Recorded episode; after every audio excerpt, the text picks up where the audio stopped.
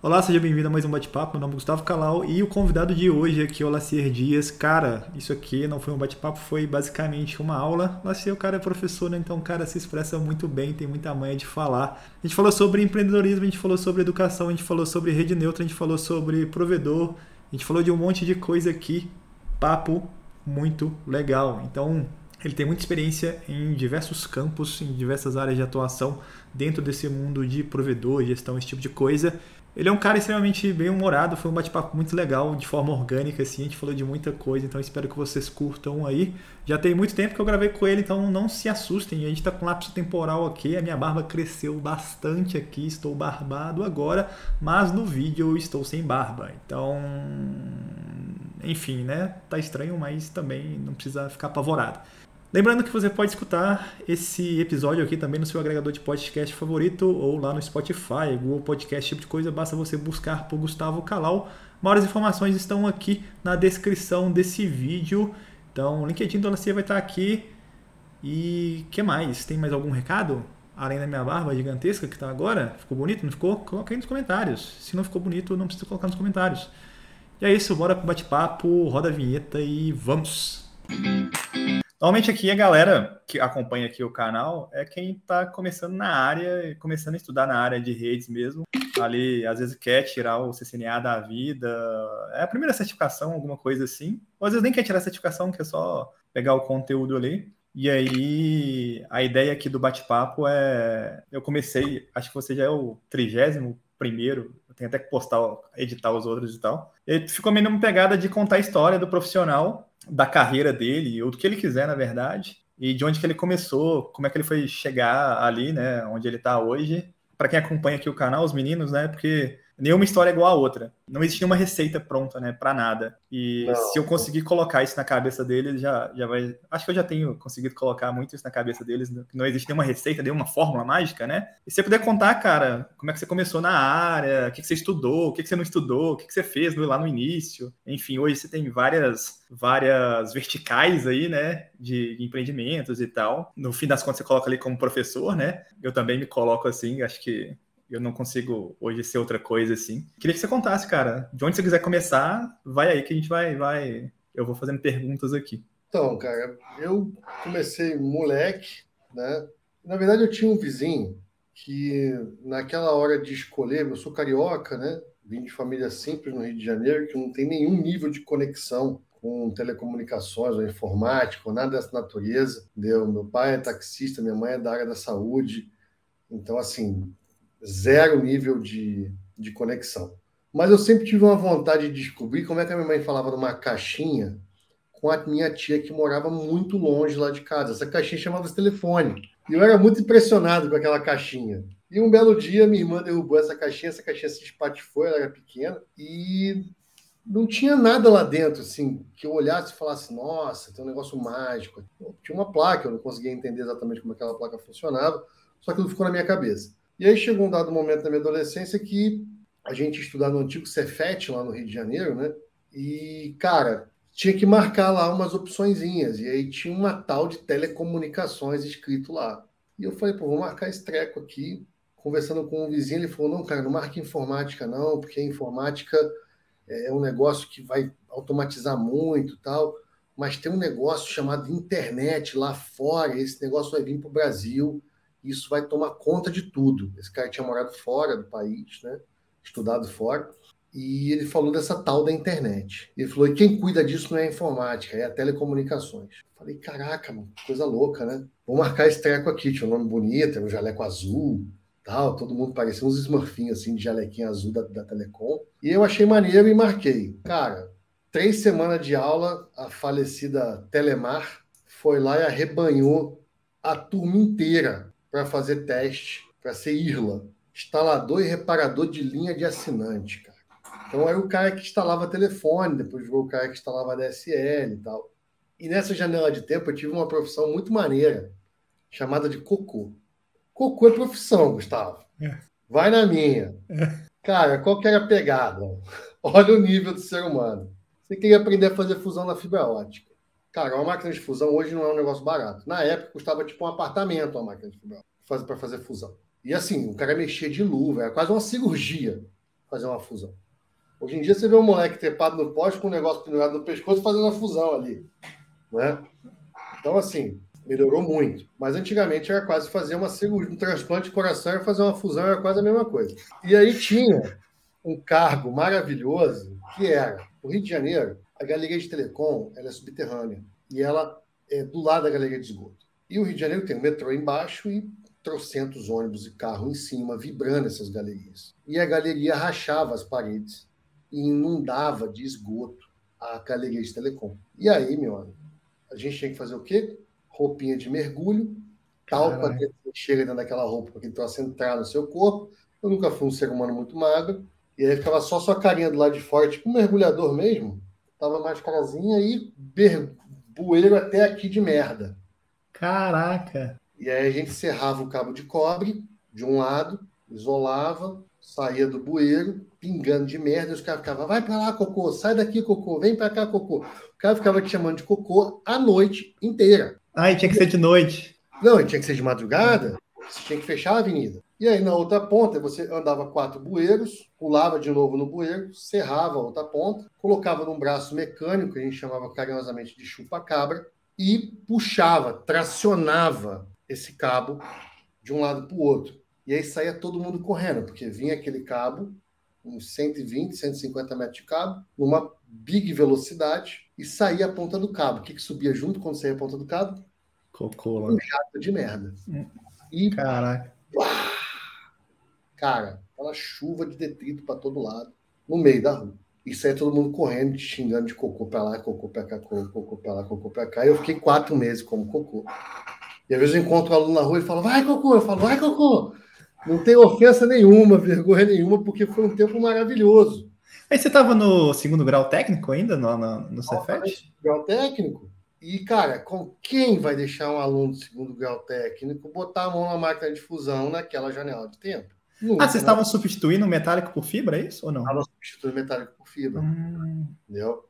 Então, assim, saiu um cabão desse tamanho de, de metálico, legado metálico velho, muitas vezes metálico não estava nem mais sendo utilizado, etc. e tal, e lançamos cabos de 144 FO dentro dessas tubulações. É para quem ah. não está escutando e não, não faz ideia por que fazer isso, né? Porque normalmente em centro urbano muito antigo, velho. é, ou muito populado, você não tem duto mais para passar. Você não pode não. sair furando buraco, às vezes não tem nem poste, nem nada, né? Então você tem que aproveitar os dutos que já tinham, né? Então, Exatamente. Né? E, na verdade, era um negócio assim: tipo, você tinha um cabo enorme. O Rio de Janeiro é uma metrópole com muitas pessoas. Então, assim, você tinha um cabos enormes de telefone enormes. Bom, por exemplo, a Avenida Presidente Vargas tinha quase 400 orelhões numa avenida no centro do Rio. Então, cada orelhão era um parzinho de você tinha que ter 400 cabinhos só para atender o orelhão. Fora os prédios comerciais, etc, etc, etc. Essa galera não sabe nem, que, nem, que, nem o que é orelhão, cara, hoje em dia, né? Tipo... É, hoje em dia no interior você ainda vê uma outra pessoa utilizando, mas é cada vez mais raro você ter é, orelhão. Né? Se eu não me engano, agora até os caras mantêm o orelhão assim, dentro de hospital, dentro de alguns lugares que o pessoal não vai depredar o orelhão, e que numa emergência o cara pode fazer uso do telefone ali. É mais então, uma função social do que prática, assim mesmo. Do que prática, é mais uma questão social do que prática, mais uma questão emergencial até do, do que prática. E aí eu comecei é, a fazer fusão depois de quatro meses, né? Me deram a oportunidade, eu aprendi e tal. E eu comecei a ter uma agonia desesperadora, que era entender como é que eu fa... com quem que eu falava no telefone para dizer que a fibra estava pronta. E aí eu fui atrás de manhã desse departamento, que era o departamento de integração de rede que eles chamavam na época. E os caras isso, é, faziam... é, isso é 2000 e 2000 alguma coisa? Não, isso era 97. 97. 95. Teve privatização, né? Então. É, teve, é, é, ainda era um legado Telemar, é, Telerge, começando a migrar para Telemar, entendeu? A privatização ela começou, mas ela se, se concretizou ali no, no 99, 2000, né? Uhum. Então já tinham esse, esse trabalho ali, a própria Telerge já tinha esse trabalho de ir arrancando essas redes legadas e trocando por redes novas, e a privatização só alavancou isso. Cara, aí beleza. Resumo da ópera, eu fui encher o saco do cara que fazia o comissionamento ótico. Fui lá pedir, pelo amor de Deus, para ser estagiário dele. O cara deixou. Aí eu fui aprender a mexer com a parte de conectividade ótica já na, na ponta. Só que esse cara também passava a missão depois para um tal de um cara de roteamento. E eu falei, que que é isso? Quem que é esse abençoado? Daí fui atrás desse abençoado do roteamento. Chegou lá, foi muito engraçado. Ele me deu um, um livro do CCNA, todo em inglês. Eu não falava bom dia em inglês. E ele falou para mim assim, cara, lê esse treco aí. Se você conseguir entender, você volta aqui que a gente te dá uma vaga de estágio aqui para ver se você aguenta. Beleza, eu passei quatro meses para tentar desvendar aquele livro. E o que, que me salvou? No Rio de Janeiro tem uns sucatões da informática. Assim, há muitos anos tem esse tipo de mercado lá, que é o mercado de usados da informática. E, esse, e tinha um dos usados que era grande no centro do Rio de Janeiro, que o cara tinha um roteador lá. E aí, um 29, alguma coisa. E aí eu falei, cara, deixa eu mexer nesse negócio era um switch que botava um IPzinho tal, tinha umas features de router, não era um roteador, roteador, mas já me dava ali uma, uma noção. E o cara deixou eu ficar fuçando nesse equipamento desde que eu não tirasse ele de lá e que se eu estragasse eu tinha que pagar. E aí, beleza. Não tinha packet tracer, né, cara? Não tinha packet tracer. Uhum. E aí eu fui lá, depois de falar com os caras, falei, ó, me devolveu o seu livro e vim te falar que eu li o livro e que eu sei fazer algumas pequenas coisas aí que talvez eu possa fazer um estágio. Aí o cara começou a rir. Ele falou, cara, tu leu? Eu falei, li. Ele falou, cara, é sacanagem. Cara, vi um livro do CCNA em cada equipamento que a Cisco mandava para eles. Eles tinham pilhas e pilhas daquele livro lá. Caraca. Pra você ter uma ideia, os caras usavam o livro para botar um monitor em cima do livro para levantar a altura do monitor de tanto que eles tinham. E aí ele chamou os outros técnicos e falou: Cara, o moleque leu mesmo. Ó. Não, vamos. Mostra aí o que você aprendeu. Aí eu botei um IP, pedi para o cara botar o IP na outra caixa, e dei um ping, eles ficaram olhando. Pô, caraca, cara, não é que tu leu mesmo? Eu falei, li. Eu tô vendo estagiar com a gente. Cara, nunca mais saí. Nunca mais saí de, de redes. Aí entrei naquela imersão de estudar endereçamento, depois acompanhei a migração pesada de RIP para o SPF, via morte do Frame Relay, via morte do ATM, participei de muita migração é, de rede ATM para rede Ethernet, de legado frame relay na última milha para fazer para acoplar ele com MPLS. Não, calma, calma. Última milha. Mas você chegou, você formou lá no Cefet, terminou? Ah, não, aí eu formei no Cefet, depois eu fiz faculdade de redes e aí é, continuei estudando, né? Não, sem, sem estudar não funciona, galera. Vai por mim. Esse é um bem do emprego que você arruma que você vai estudar a vida inteira eu costumo brincar com meus alunos o seguinte, cara, se você não gosta de estudar, faça outra coisa. Porque tu vai estudar pro resto da vida. Não tem essa. Ó, professor, você estuda até hoje? Eu falei, ah, rapaz, quase todo dia. Tem mágica. Ah, não, você mexe com tantos protocolos, mesmo, mas as coisas são vivas. Eu gosto muito de fazer aula com outros professores para ver quais são as dinâmicas que ele utiliza, como é que ele enxerga o protocolo, diferente às vezes da, da maneira que eu estou enxergando. Então é muito legal. Eu acho estudar fantástico, eu adoro, sou suspeito para falar, inclusive. Entendeu? E aí, pô, continuei estudando, terminei a facul, fui trabalhar no CIVAN, que era o Sistema de Vigilância da Amazônia, cara. E aí, aí eu me especializei em comunicação satelital. Só que comunicação satelital, meu querido, é o seguinte: ou você gosta de ir para o meio do mato, ou você não mexe com satélite. Porque não tem satélite em grandes centros. Você tem satélite só no fim do mundo. Então eu fui a todas as cidades que têm prefeitura na Amazônia, todas as cidades que têm prefeitura no Pará, todas as cidades que têm prefeitura em Rondônia, em Roraima, no Acre. O Acre existe, ele é real. Entendeu? Porque o pessoal brinca com o Acre, ele existe. Então, assim, e cara, excelente. Era muito legal. Era um trabalho maluco, eu fiquei quase um ano e meio sem botar o pé em casa, pulando de projeto em projeto, de cidade em cidade, né, instalando aquele caixa aqui, que era para pagar os auxílios do governo, Vale Gás, Bolsa Família e tal. Depois fui com um projeto do Banco do Brasil, que instalava também correspondente bancário, que a gente chamava de Coban, é, em várias é, cidades do, do, país. E eu fui me especializando em, em, comunicação satelital, até que eu fui parar no Mato Grosso, por conta do projeto Civan, que é o Sistema de Vigilância da Amazônia. Né? E o Musk está aí tirando onda, você já fazia isso aí há mil anos atrás. Pode falar que o governo brasileiro, junto com a Embratel, cara, tem um projeto de link satélite para a internet desde a idade da pedra com a Star One. Então, aí, temos a Star One, tem a Gilat, tem, é, tem um outro operador satélite que opera no Brasil, que atende muito banco também, que é bacana. A Globo sempre fez streaming via, via satélite das suas transmissões ao vivo. Então, assim, a nossa operação satelital é muito bacana. A Embratel faz um trabalho incrível com relação a isso. Beleza. A minha monografia foi comunicação sem fio. Né? Meu projeto de entrega de curso foi: eu montei um transmissor, que antigamente você tinha um transmissor que você colocava em cima do seu é, videocassete. Para quem não sabe o que é o videocassete estiver nos assistindo, é o tataravô do DVD. Entendeu? Esse cara vai saber nem o que é DVD. Né? Então, assim, você colocava o aparelho em cima do videocassete e ligava na saída de vídeo. E selecionava o canal 3 normalmente. Então, todas as televisões num raio de uns 50, 60 metros, que botasse no canal 3, via aquela fita. Então você conseguia botar aquilo na sala e assistir no quarto, caso você tivesse duas televisões, ou, dividir o vídeo com o vizinho, etc. E, tal. e aí o que, que a gente fez? A gente montou uma placa dessa, ligou numa, numa bateria e ligou numa câmera. E aí eu tinha um, um amigo meu que entrevistando as pessoas na rua e eu ia explicando como aquele, aquela transmissão estava funcionando na TV dentro da sala de aula. A minha defesa foi isso. E aí os professores ficaram puta maravilhados, porque eu consegui mostrar lá que era possível fazer uma transmissão ao vivo de curta distância com um equipamento praticamente caseiro. Então, assim, foi super legal. E aí eu sempre, aí eu me mantive nessa, nessa pegada de comunicação sem fio, depois me para comunicação satelital tal. Sempre fui muito ligado a esse cenário de rádio frequência. Aí depois fiz especialização em segurança de rede, isso já no Mato Grosso. E aí acabou o projeto Sivan. Por manobras políticas, o projeto Sivan acabou, não vou citar os políticos aqui. É, o projeto Sivan acabou, e aí eu fiquei desempregado no estado agrícola, sem, sem eira nem beira. Falei, cara, eu tô ferrado, né?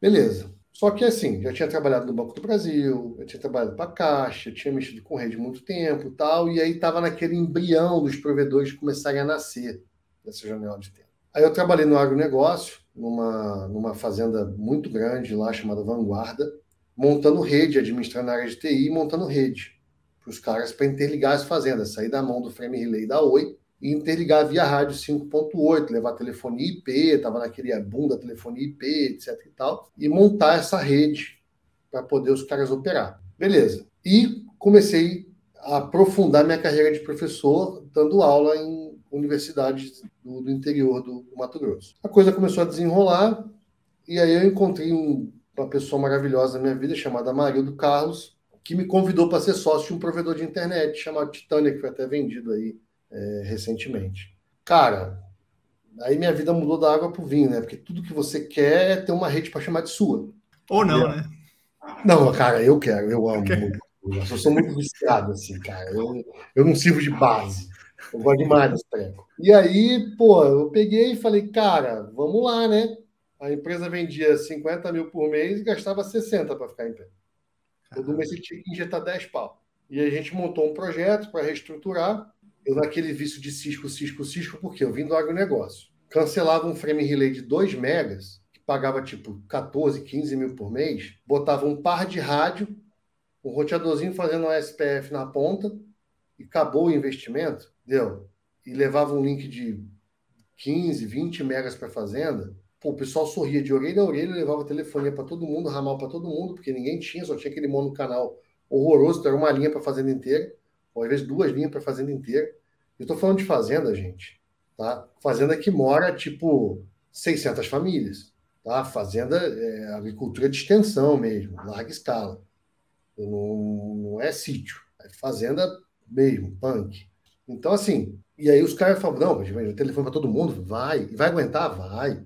Funcionava, ligação via ramal, então zerei o custo de ligação também, porque toda ligação era era um custo de ligação telefônica. Então, assim, eu tinha um orçamento estratosférico para fazer o que eu quisesse, praticamente. Não, mas você, voltando um pouco aqui, você estava lá dando aula, beleza, né? Você terminou sua especialização ali, é, né? começou a dar aula, lecionar a instituição de ensino, viu essa oportunidade, mas aí você abriu uma empresa? Como é que foi? Você foi pegando. Eu era, eu era funcionário, eu era funcionário da Vanguarda. Ah, Na verdade, um grande amigo meu, tem um nome até de engraçadinho, chamado Tiago Lacerda, ele é especializadíssimo em Java, um cara genial do desenvolvimento.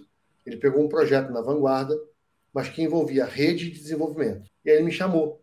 Falou, cara, vamos lá olhar, porque eu não entendo absolutamente nada de rede, eu não entendo absolutamente nada de desenvolvimento, a gente vai casar perfeitamente. Falei, beleza, e aí um projeto virou uma terceirização, a terceirização virou um emprego, porque aí ele começou a cuidar da parte de banco de dados, tal, não sei o quê, da parte de desenvolvimento, E eu comecei a cuidar da rede. E aí a coisa decolou, só que o trabalho era tão extenso, o negócio era tão complicado, a coisa de fazenda era tão grande, a operação ia demorar tanto tempo que o cara não, vem para dentro da operação.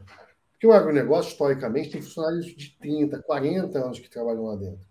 Eles pagam salários excelentes, entendeu? Mas você tem que morar numa biboca de uma cidade pequenininha. Eu até nem posso reclamar, porque Nova Mutum era pequenininha, mas é organizada, é uma cidade bonitinha, etc e tal.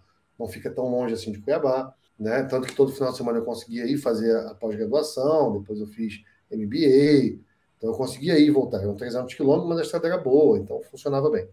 E aí, cara, a coisa foi andando, foi andando, foi andando, e aí eu montei a rede da vanguarda, a rede estabilizou, a gente construiu um prédio novo, foi quando eu conheci o Amarildo, que ele foi lá fazer a rede interna, e aí eu fui para a Titânia.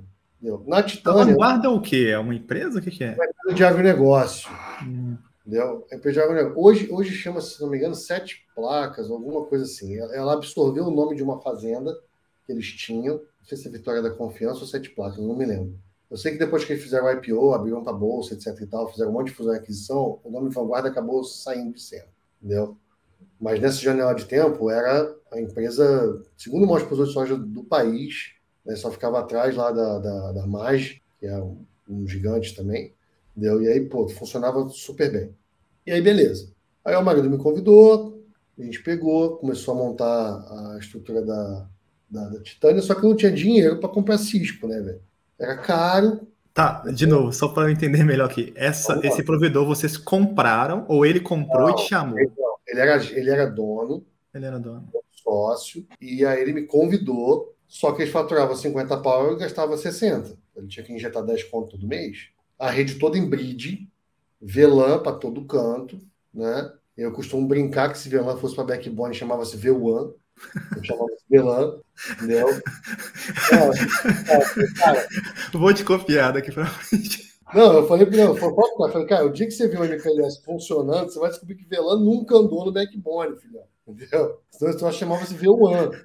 Não chamava Velan. Eu não sou do mundo de ISP, né? Mas eu, eu acompanho umas tretas aí de ISP aí. Depois eu conversei com o Furtado, a galera de ESP começou a me seguir mais assim, aí tem umas tretas de ESP que são muito engraçadas, vai ter uns caras muito engraçados.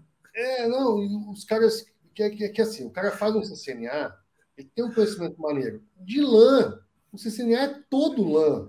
O CCNP é meio a meio. Aí você faz o CCIE, aí a sua mente. Puf, Fala, caraca, existe VRF, caraca, existe PW3. É porque é porque é a, é a carreira mais comum, né? É. Por exemplo, os meninos, é, por exemplo, eles me pedem, ah, faz um curso. Outro dia eu fiz uma pesquisa no meu Instagram, coloquei assim, qual área vocês são? Aí coloquei lá data center, coloquei segura, segurança, não lembro se eu coloquei, coloquei service provider e coloquei enterprise, né? Que hoje é, o, é a LAN, né? Corporativa. E, tipo, ficou corporativa e ISP pau a pau, assim. Então tem muita gente de ISP já que me segue, assim. Aí os caras estão assim, ah, faz um curso de CCNP Service Provider. Aí eu fui pesquisar, não existe livro de CNP Service Provider, não existe Cert Guide, não existe nada. É tudo, você tem que catar.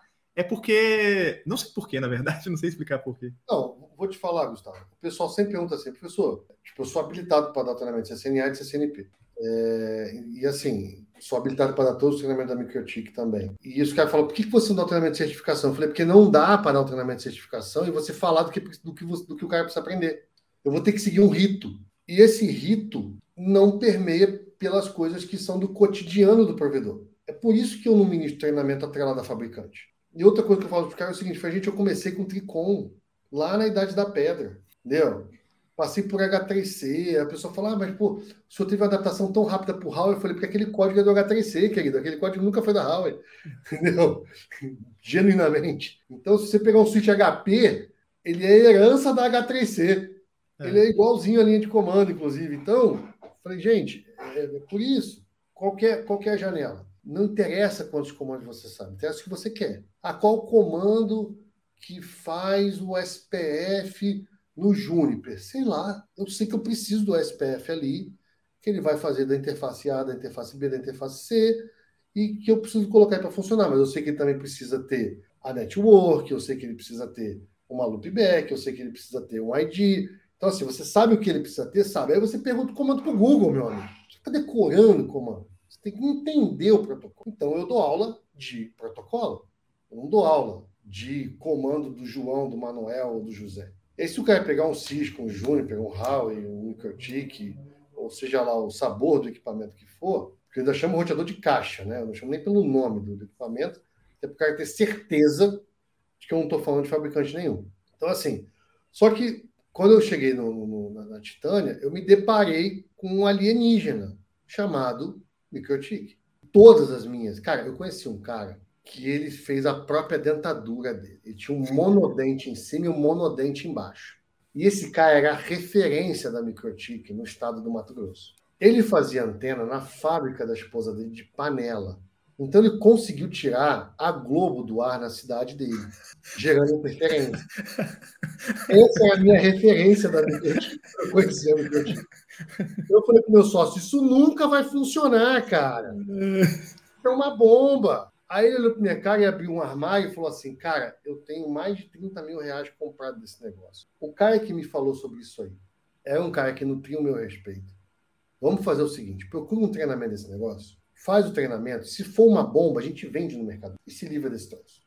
E a gente compra o sítio que você quer, que vai custar cinco vezes mais do que a gente pode pagar, mas eu faço um empréstimo, eu dou um jeito, meu sócio é um cara que dava jeito em tudo. O marido é um anjo da guarda. Beleza. Não quero saber quanto vai custar, né? Eu quero saber quanto e quanto divide, né? Quanto divide, é, tá, tá na moda essa, né? O marido já tinha essa, essa pegada lá atrás. Cara, aí, Gustavo, o que que acontece? Lá fui eu para Curitiba. O cara mora em Mato Grosso, em Cuiabá. O cara não tem um casaco, meu amigo, para nada. Porque lá, quando faz frio, é 35 graus. Entendeu? Então, assim, lá fui eu passar frio em Curitiba. E em Curitiba, 11 Mas nessa época você era solteiro, ou não? Sim.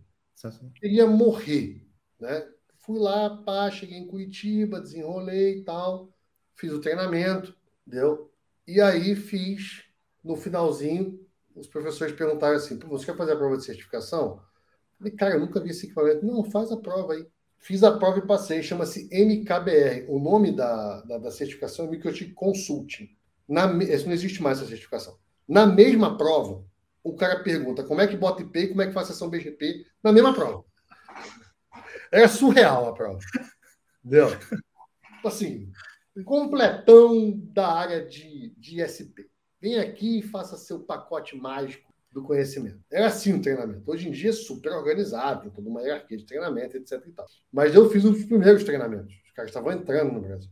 E aí fiz, passei na prova de certificação, certificado rosinha, bonito tal, tem ele guardado até hoje. E, cara, sensacional a prova. Passei na abençoada da prova, voltei com esse canudo debaixo do braço, olhei para a cara do meu sócio e falei, cara, isso aqui vai mudar a nossa vida. Ele falou, graças a Deus, porque eu não tinha dinheiro para comprar o cisco que você queria. Vamos subir esse treco. Isso, isso, esse valor é o que, sei lá, 15 anos atrás, 20 anos atrás, é, hoje é muito não, mais, né? Absurdo, absurdo, absurdo. Valor assim absurdo. E aí fomos subir a rede, cara. Na época eram oito POPs, colocamos uma RB1000, tem quatro portas giga na época, era um negócio pá, né? Você vendia 300k, 500k de internet, então era um negócio absurdo você ter uma porta giga.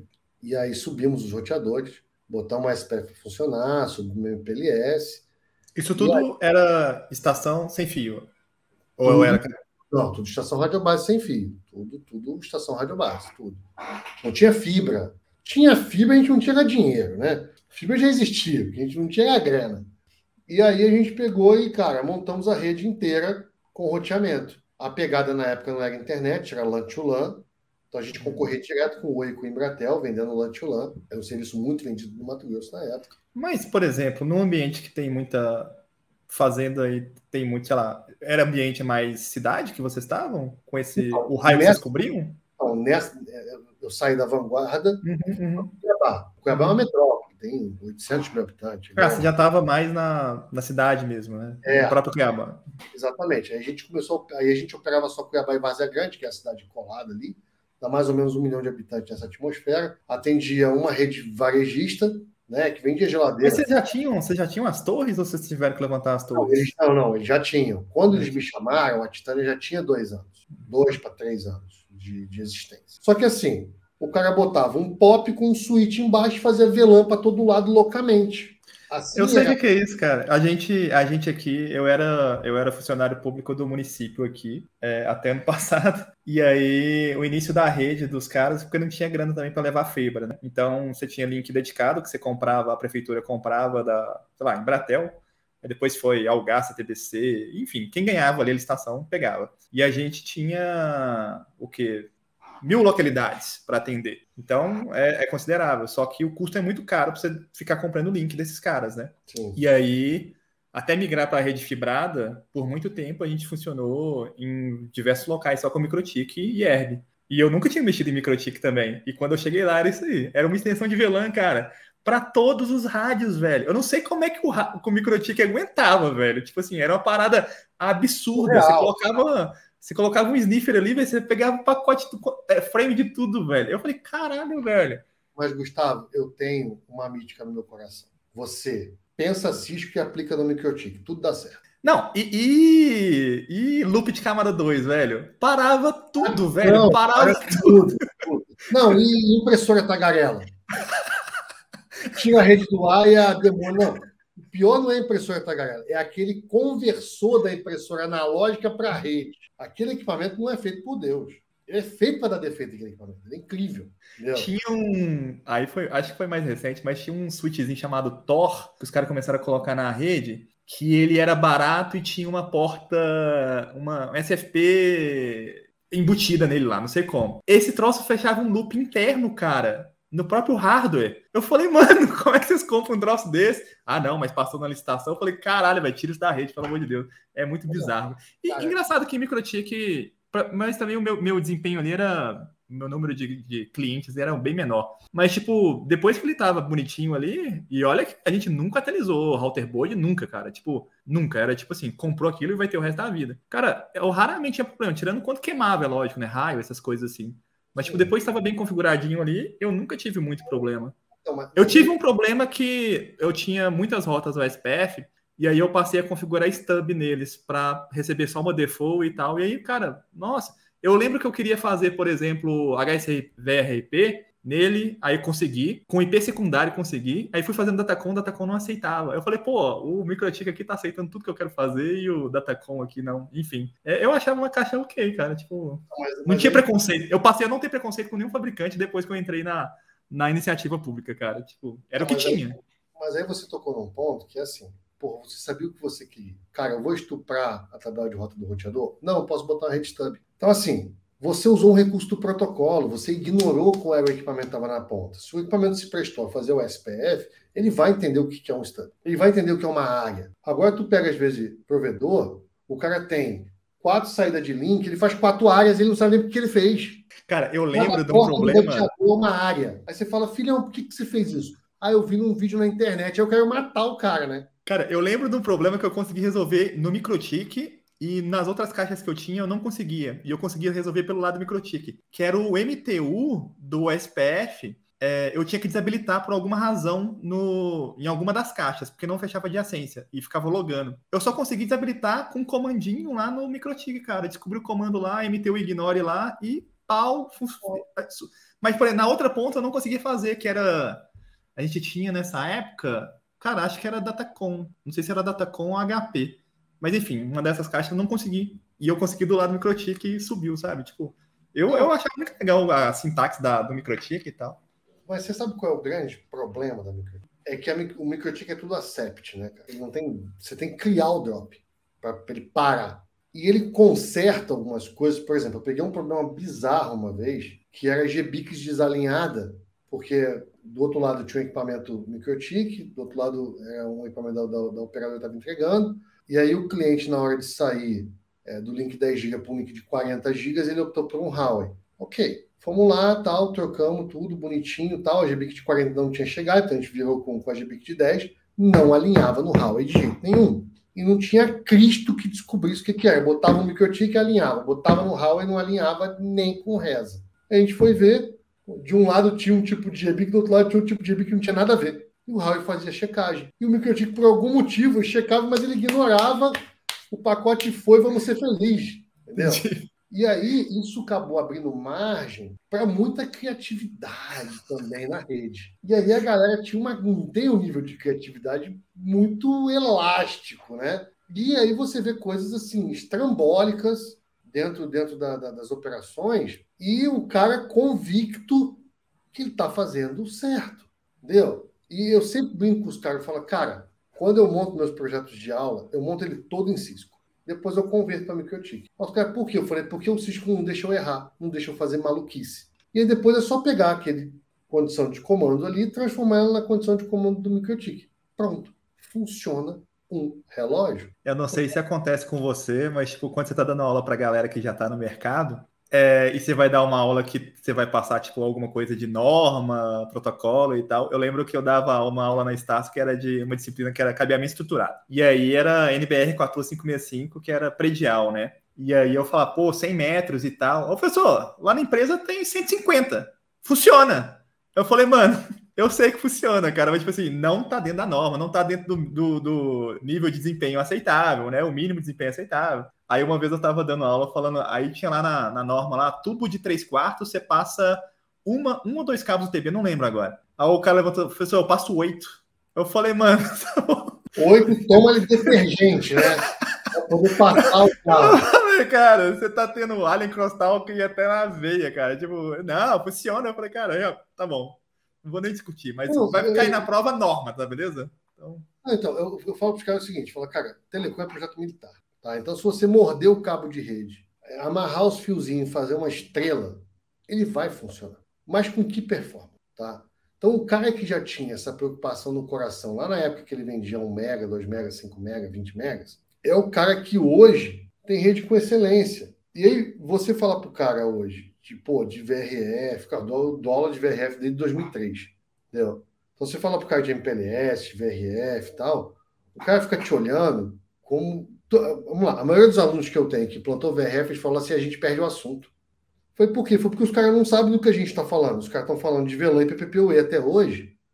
E como o segmento tinha uma margem de lucro absurda, você fazia uma tonelada de besteira e o troço dava lucro o treino dava dinheiro.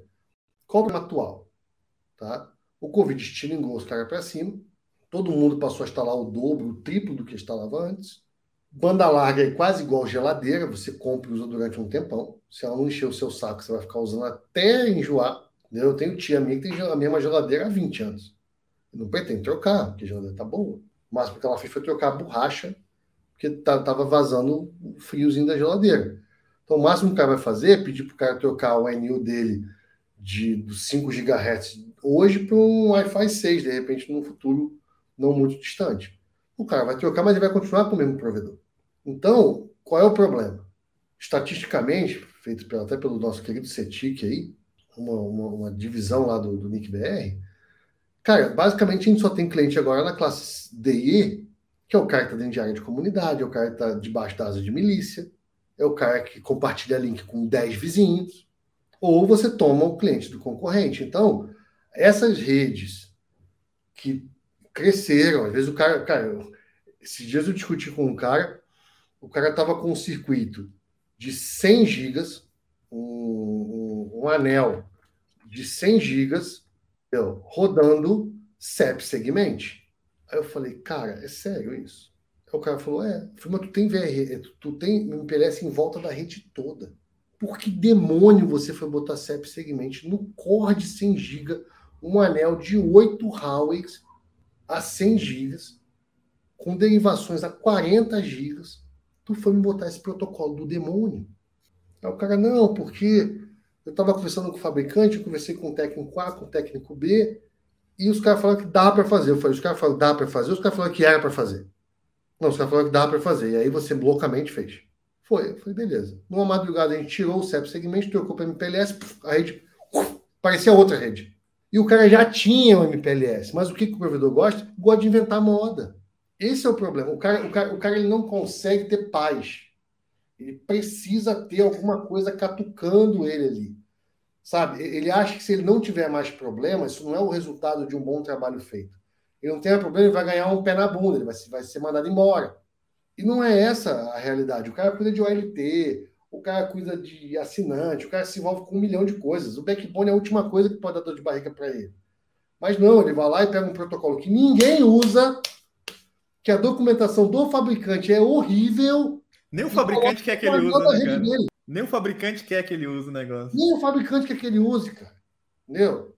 Porque assim, o CEP Segment é tipo um Rapid Spanning Tree alienígena. Os caras criaram uma derivação do Rapid Spanning Tree chamado CEP Segment para fazer contenção de camada 2. Então, é aquela ideia mesmo de uma porta fechada. Mas só que o equipamento tinha suporte MPLS, o SPF, de é geral. Uma... A gente, os caras queriam rodar no núcleo nosso lá, na verdade rodava, né? Aí eu tirei para colocar tudo L3 e tal. É, o EAPS. Era... EAPS da, da Tacom. Só que a parada não escala. Você começa a querer ter subanéis e aí a parada fica bizarra. Tipo, não Opa. tem como se controlar mais, sabe? Não, eu falo para os caras, brother, se fosse para a gente usar VLAN e Spanning Tree, não tinham criado outros protocolos. Simples assim. Entendeu? Agora, é aquela pegada. Tem que estudar, tem que ler, tem que fazer laboratório. Hoje a gente tem aí EVE, Paquete 3, Penet Lab, até o GNS3, depois que o EVE entrou na jogada, o GNS3 melhorou exponencialmente. Eu dei muita aula com o GNS3, sou muito grato ao GNS3. Entendeu? Eu sou da época do Dynamics, né? Que você tinha que fazer na unha os negócios, não tinha interface gráfica. Então, assim, hoje os meninos não estudam se não quiserem. Porque assim, você pega um EVE, por exemplo, você faz a. Cara, é, eu tenho, eu tenho, eu penso, eu, eu sei lá, eu fico pensando, eu fico viajando na, hoje na cabeça de quem está entrando na área e tal. Só que eu acho que isso fazendo uma crítica também, é, porque hoje, sei lá, eu vendo treinamento também e tal. É, tenho minha plataforma aqui voltada para certificação, Cisco e tal. E aí eu faço anúncio no Instagram e esse tipo de coisa, né? Só que ao mesmo tempo que eu faço, tem fulano que faz, fulano que. Então, aí tem o cara de cloud que faz, tem o cara de não sei o que que faz. E esses moleques consomem muito essas mídias, né, cara? Então, o cara, eu acho que o cara que está começando hoje, se ele não tiver um, um, foco naquilo que ele quer aprender, ele não vai aprender nada, porque ele eu quer aprender tudo, sabe? Tipo, Aí tem semana da cloud, aí tem um bilhão de anúncios. Se você não fizer isso, ganhe 8 mil reais em seis meses, sabe? Os caras, mano, tem umas promessas. Outro dia o cara me mandou aqui: 8 mil reais por mês se você não lê, leia esse e-mail. Tá eu falei, mano, como que o cara tem coragem de fazer esse tipo de promessa pro Pô, moleque, tá ligado? Tipo, de respeito pros meninos. E, e eu sempre cara... falo o seguinte, cara, LAN é uma coisa, WAN é uma coisa, data center é outra coisa tem mercado para os três, tem espaço para os três, os três pagam relativamente bem, mais ou menos parecido, entendeu? Agora, você tem que entender o que, que você quer começar e terminar, entendeu? No, no, porque o cara ele dá um sprintzinho, ele já começa a entender um pouquinho, ele já acha que ele é o gênio da rede. Só que ele entendeu 30%. Os outros 70% que vai fazer toda a diferença na lógica de, de rede dele, cara, ele, ele, não, ele não se dedica a aprender. Por quê? Porque é a parte chata. É, e, e, começar é difícil, porque se o cara não colocar na cabeça dele que ele vai ganhar pouco no início, ele desanima muito fácil, porque outro dia o cara assim, ah, quanto que ganha um sinal? Eu falei, ah, velho, sei lá, inicial aí, 1.500, 2.000 reais. O cara, porra, para que, que eu vou fazer uma certificação de 300 dólares eu falei, cara, ainda nem é garantido que você vai ganhar isso. Você vai ser chamado para entrevista, talvez. Mas nem é garantido. Mas para que eu vou fazer isso? Eu falei, mano, você tem a opção de não fazer. Você pode não fazer. Qual a diferença que vai ter? Uma que você vai estar estudando, outra que você não vai estar. Então, cara, tipo, sabe, eu não sou coach de nada, nem, sabe, não sou a igreja da certificação. Mas, cara, estuda alguma coisa, pelo amor de Deus, sabe? Tipo, se você tá na área de tecnologia, uhum. sabe? É. Sai da inércia. É. Eu sempre digo para os caras o seguinte, brother, você precisa abraçar uma área que vão ter coisas ruins e vão ter coisas muito legais. Por exemplo, eu tenho um vasto histórico na minha família na área da saúde. Eu odeio sangue. Se eu odeio sangue, como é que eu vou pagar da saúde? Não dá, é uma premissa. Entendeu? Porque tem que ter algum nível de empatia com sangue de gente doente. Porque é isso que você vai resolver de problema. Se você vai pagar de rede, você tem que ter um mínimo de empatia com lógica e matemática, porque isso vai passar a permear a sua vida em praticamente tudo que você faz pelo menos na sua vida profissional. Então, eu falo pro cara, brother, você vai fazer o CCNA? Vai. É um degrau. É o primeiro degrau. É o degrau de entrada. Então, é óbvio que você vai ganhar mal. É óbvio. que você vai pegar serviço escroto. É óbvio. E você nem vai ser cocô, porque eu acho que não tem mais esse tipo de trampo. Entendeu? Então, assim, podia ser muito pior, vai na minha. Então, aí você pega e peita um CCNP, que aí você vai começar a entender de coisas que são verdadeiramente complexas, porque assim, a tia do café, embora seja fundamental para qualquer área, empresa na área de tecnologia, ela é uma tia que ganha, sei lá, R$ 1.200, 1.500 reais no máximo. Entendeu? Por quê? Porque é fácil você contratar uma tia do café, fazer café é fácil. Então você só ganha bem se você resolve coisa complicada, ou coisa que ninguém quer fazer. E aí os caras te pagam para que você faça. Entendeu? E aí pensamento é: quanto mais complicadas as coisas que você sabe resolver, mais você ganha. Então, você quer trabalhar com a enxada ou com o teclado? É uma escolha. E eu também digo outra: telecom não é bom para todo mundo. Telecom não é para quem quer. Telecom é para quem aguenta. Eu, porque, por exemplo, eu tenho uma consultoria de segurança na Solintel, cara, e eu estou no quinto estagiário que pede para sair em um mês. Caras que estão estudando segurança da informação. E ele fala assim, cara, não, eu vou, eu vou mudar de curso, inclusive, você. Tiveram três que falaram que eu mudar de curso. Porque agora eu vi o buraco que eu me enfiei. Eu falei, pô, mudei, graças a Deus te ajudei. Vai fazer balé, vai vender coco na praia, vai fazer outra coisa. Entendeu? Porque não é a pegada do cara. Lá na, Estácio, lá na Estácio, o curso de gastronomia, eu falava para os caras, eu ia listando todas as carreiras de tecnologia, todas as verticais. Eu falei, não gostou de nenhuma delas? Gastronomia. Porque, mano, tipo, a gente tem tanta sub-área e áreas afins em tecnologia, não é possível que você não consegue escolher uma, cara. E, e também a, a, eu chamo isso de ilusão do Instagram, né? Porque no Instagram o cara vai entrar na área ganhando 10 mil reais. Cara, assim, a única chance de você ganhar esse salário, sendo o seu primeiro trabalho, é se você passar no concurso público que tá lá no edital falando que você vai ganhar isso. O resto, velho, esquece, não vai ganhar, velho. E esse concurso é uma vaga e 50 concorrendo nessa vaga, cara. Ou mais, sacou? Bom, eu falo pros caras o seguinte: cara, quando você olha pro celular, sabe tudo que você vê? Aí o cara, aham. Você acha maneiro? Pra caramba. Então, nada disso a gente trabalha. A gente trabalha daqui para lá. A gente resolve o problema que a maioria dos usuários não sabe que tem, que a gente trabalha com muita antecedência normalmente, de um jeito que eles não têm a menor noção de como a gente fez para resolver. Eu não consigo explicar para minha mãe o que eu faço. Quando eu, quando eu passei a dar aula, foi um momento mágico, ela passou a falar o quê? Ah, meu filho dá aula. Com a visão que ela tinha, era eu sentado num quarto desmontando um K62500, entendeu? Instalando o Windows 98. Então ela acha que eu faço isso até hoje. É essa a visão, porque ela é da área da saúde, ela não tem a menor noção. Eu dei, eu dei um iPhone para ela, ela demorou dois meses, ela me ligou e falou: Filho, olha só, não queria deixar você chateado, tá? eu gostei muito do telefone que você me deu, mas ele não tem botão. Eu posso trocar? Eu falei: Pode. Pode trocar. O erro é meu. Entendeu? Não é seu, é meu. Que eu uso telefone que não tem botão. Você não tem nenhuma obrigação de fazer isso, até porque você é uma senhora, esquece, compra o telefone que você acha que tem que comprar. E pronto. Se livrou do iPhone e comprou o telefone com botão. Porque ela gosta do telefone com botão.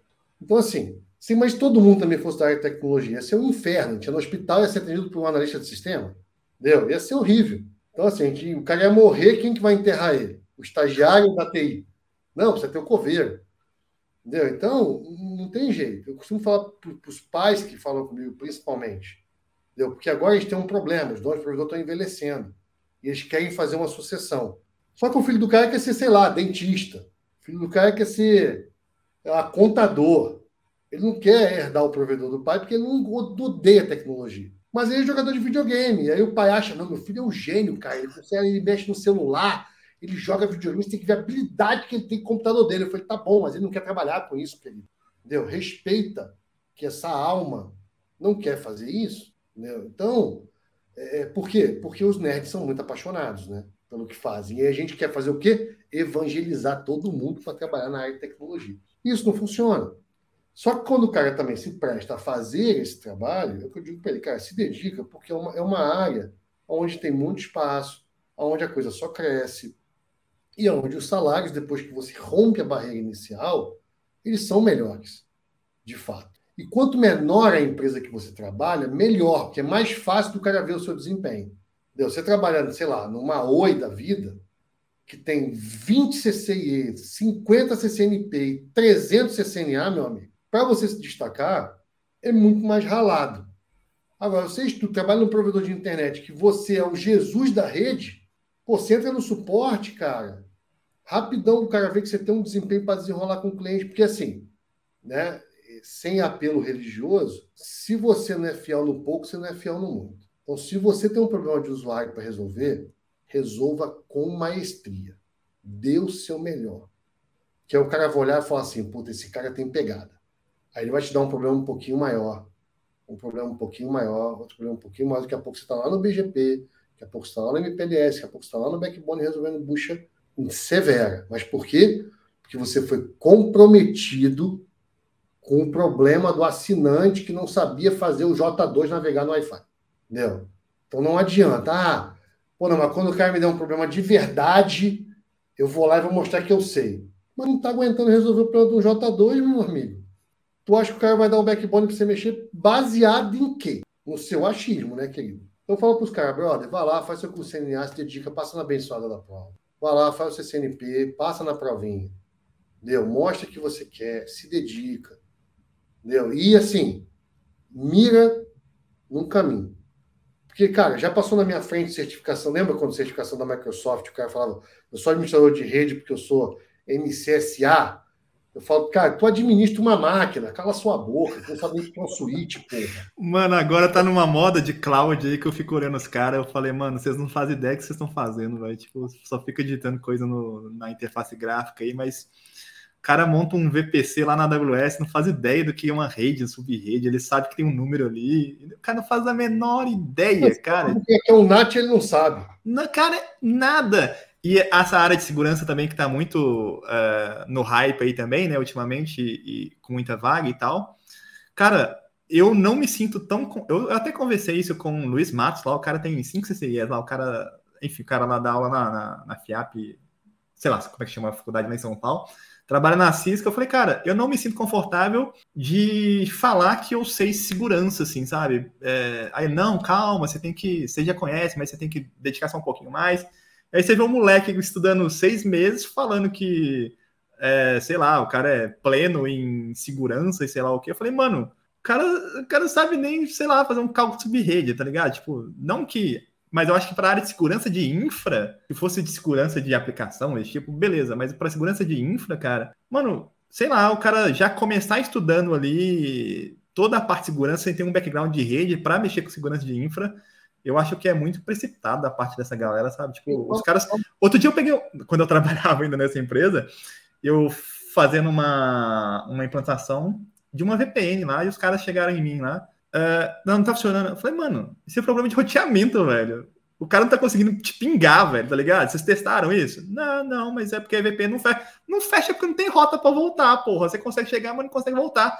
Ele, ah, você manja pra caramba. Então eu falei, mano, como assim, velho? Sabe? Tipo, coisa básica. Eu falei, nossa, velho, é os caras de sec aí, velho. É foda. Não, eu costumo dizer pro cara que segurança é um acidente. Os caras, porra, segurança é um acidente. Eu falei, é, você vai aplicando uma sequência de boas práticas de rede, boas práticas comportamental do usuário, boas práticas de senha, aí você vai juntando um monte de boas práticas, no final a sua rede fica segura. Entendeu? Ah, eu tenho bons, boa rotina de backup, eu tenho uma boa rotina de atualização, eu fico, eu checo se as atualizações são coerentes, eu checo os CVEs, eu checo os service packs, eu tenho uma boa política de senha, tal, eu vou construindo uma série de boas práticas que no final deixa minha rede segura. Do básico, né? Do, do básico. Não, deixa não vou começar comprando a caixa XPTO, que é um IPS, não. IDS, e minha é. rede toda embaixo tá fodida, né? Toda aberta. e eu, eu falo para os caras o seguinte: falo, cara, sua rede segura tá, tá, sua rede tá segura até o próximo CVS sair. Quando ele sair, você tem que ler, porque ele pode ter um bug que os caras acabaram de descobrir, e isso é imprevisível. Então, o emprego mais ingrato do momento é o cara da segurança cara de segurança hoje é o cara mais ingrato de toda a área, acho que tecnologia ligada à rede. O mais ingrato dos trampos é o cara de segurança de backbone, porque a Cisco vai lá e solta um, um, diz que tem uma CVE nova que afeta a caixa dela, você tem que sair correndo para atualizar.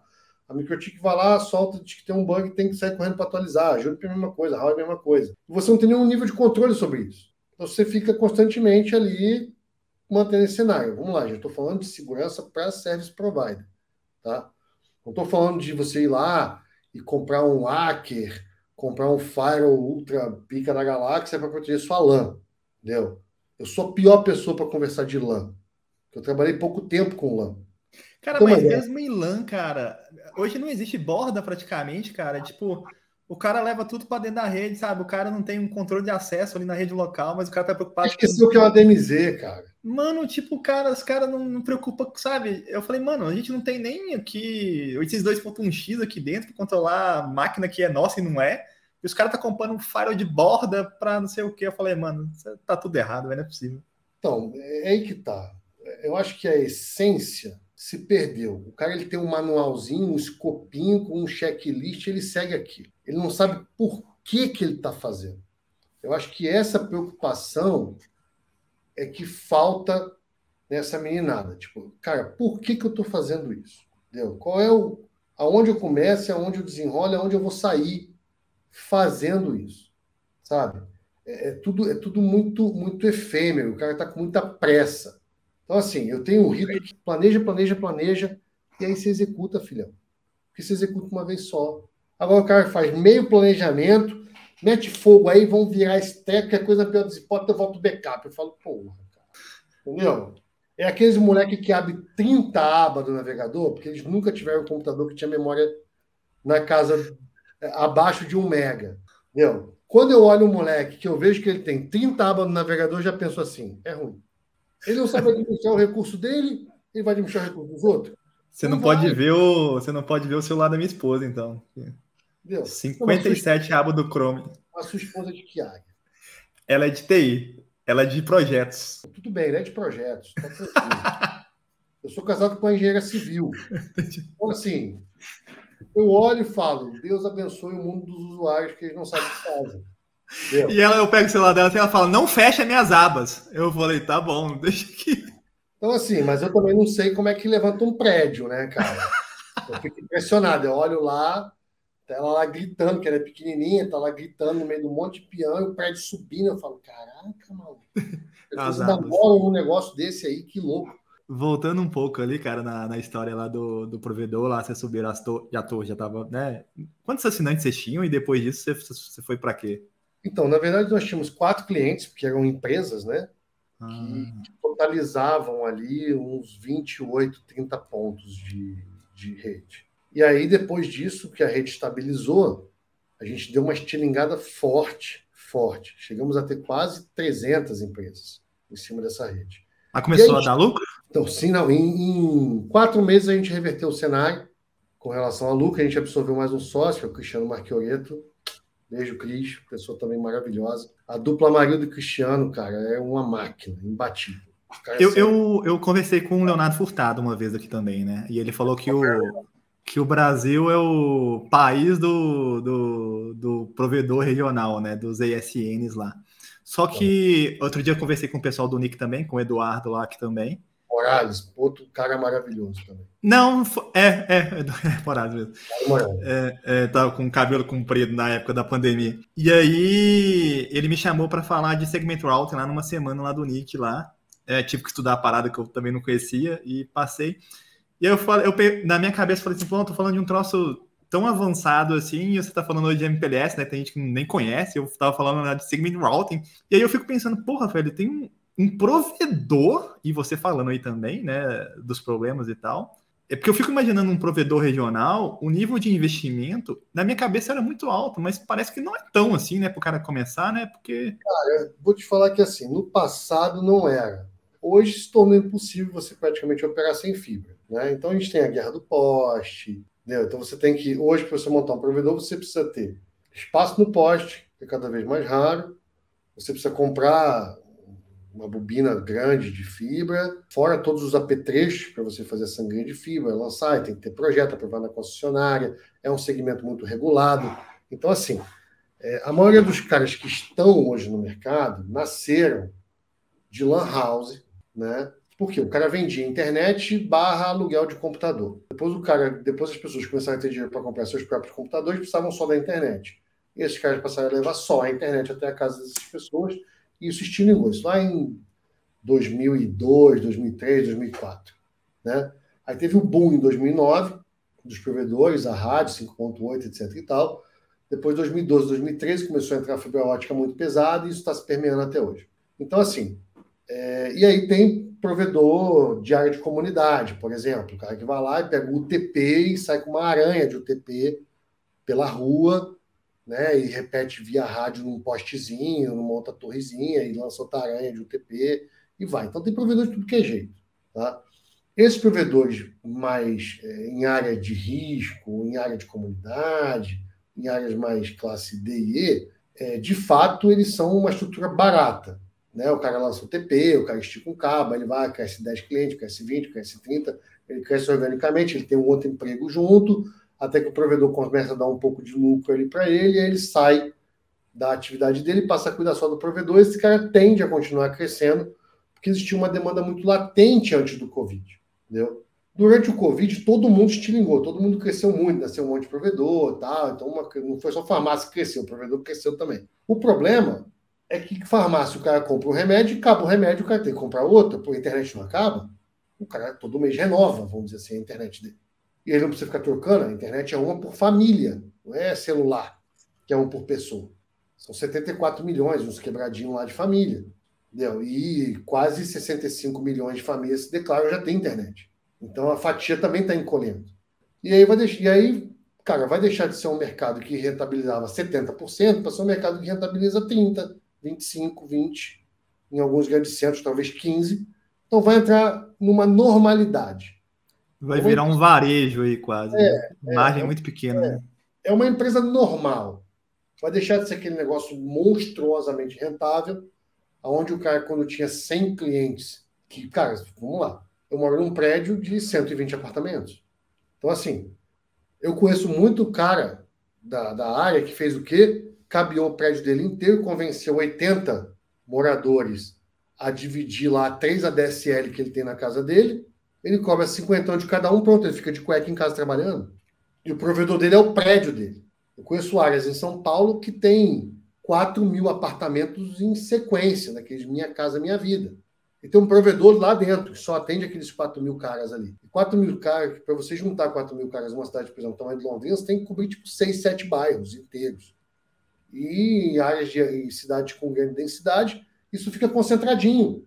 É facinho do cara crescer. Então, assim, tem provedor de todo, de todo tipo, mas não é, hoje não é barato mais, tão barato como era antes. Mas, por exemplo, aqui em Minas, a gente, a gente é o, a, o, o, estado que tem mais município no Brasil, né? A galera até zoa a gente aqui. Mas, tipo, tem cidade aqui que tem, sei lá, 20 mil habitantes, 30 mil. E aí tem um provedorzinho lá. Esse cara, ele, ele se mantém ali ele ganha uma grana, né? Ele, ele, ele consegue. Eu falo assim, compensa. Vamos fazer uma conta de padeiro. 3,4 pessoas. Bom, uma cidade de 20 mil habitantes tem 5.800 famílias, mais ou menos. Tá? Quanto mais para o interior, mais rural fica. Então vamos supor que a gente tenha lá 4 mil famílias na área urbana, mais denso ali, e o restante está espalhado na área rural, onde você vai ter que ir via rádio, porque as casas são muito afastadas uma das outras. Então o cara vai ter no máximo 4 mil assinantes.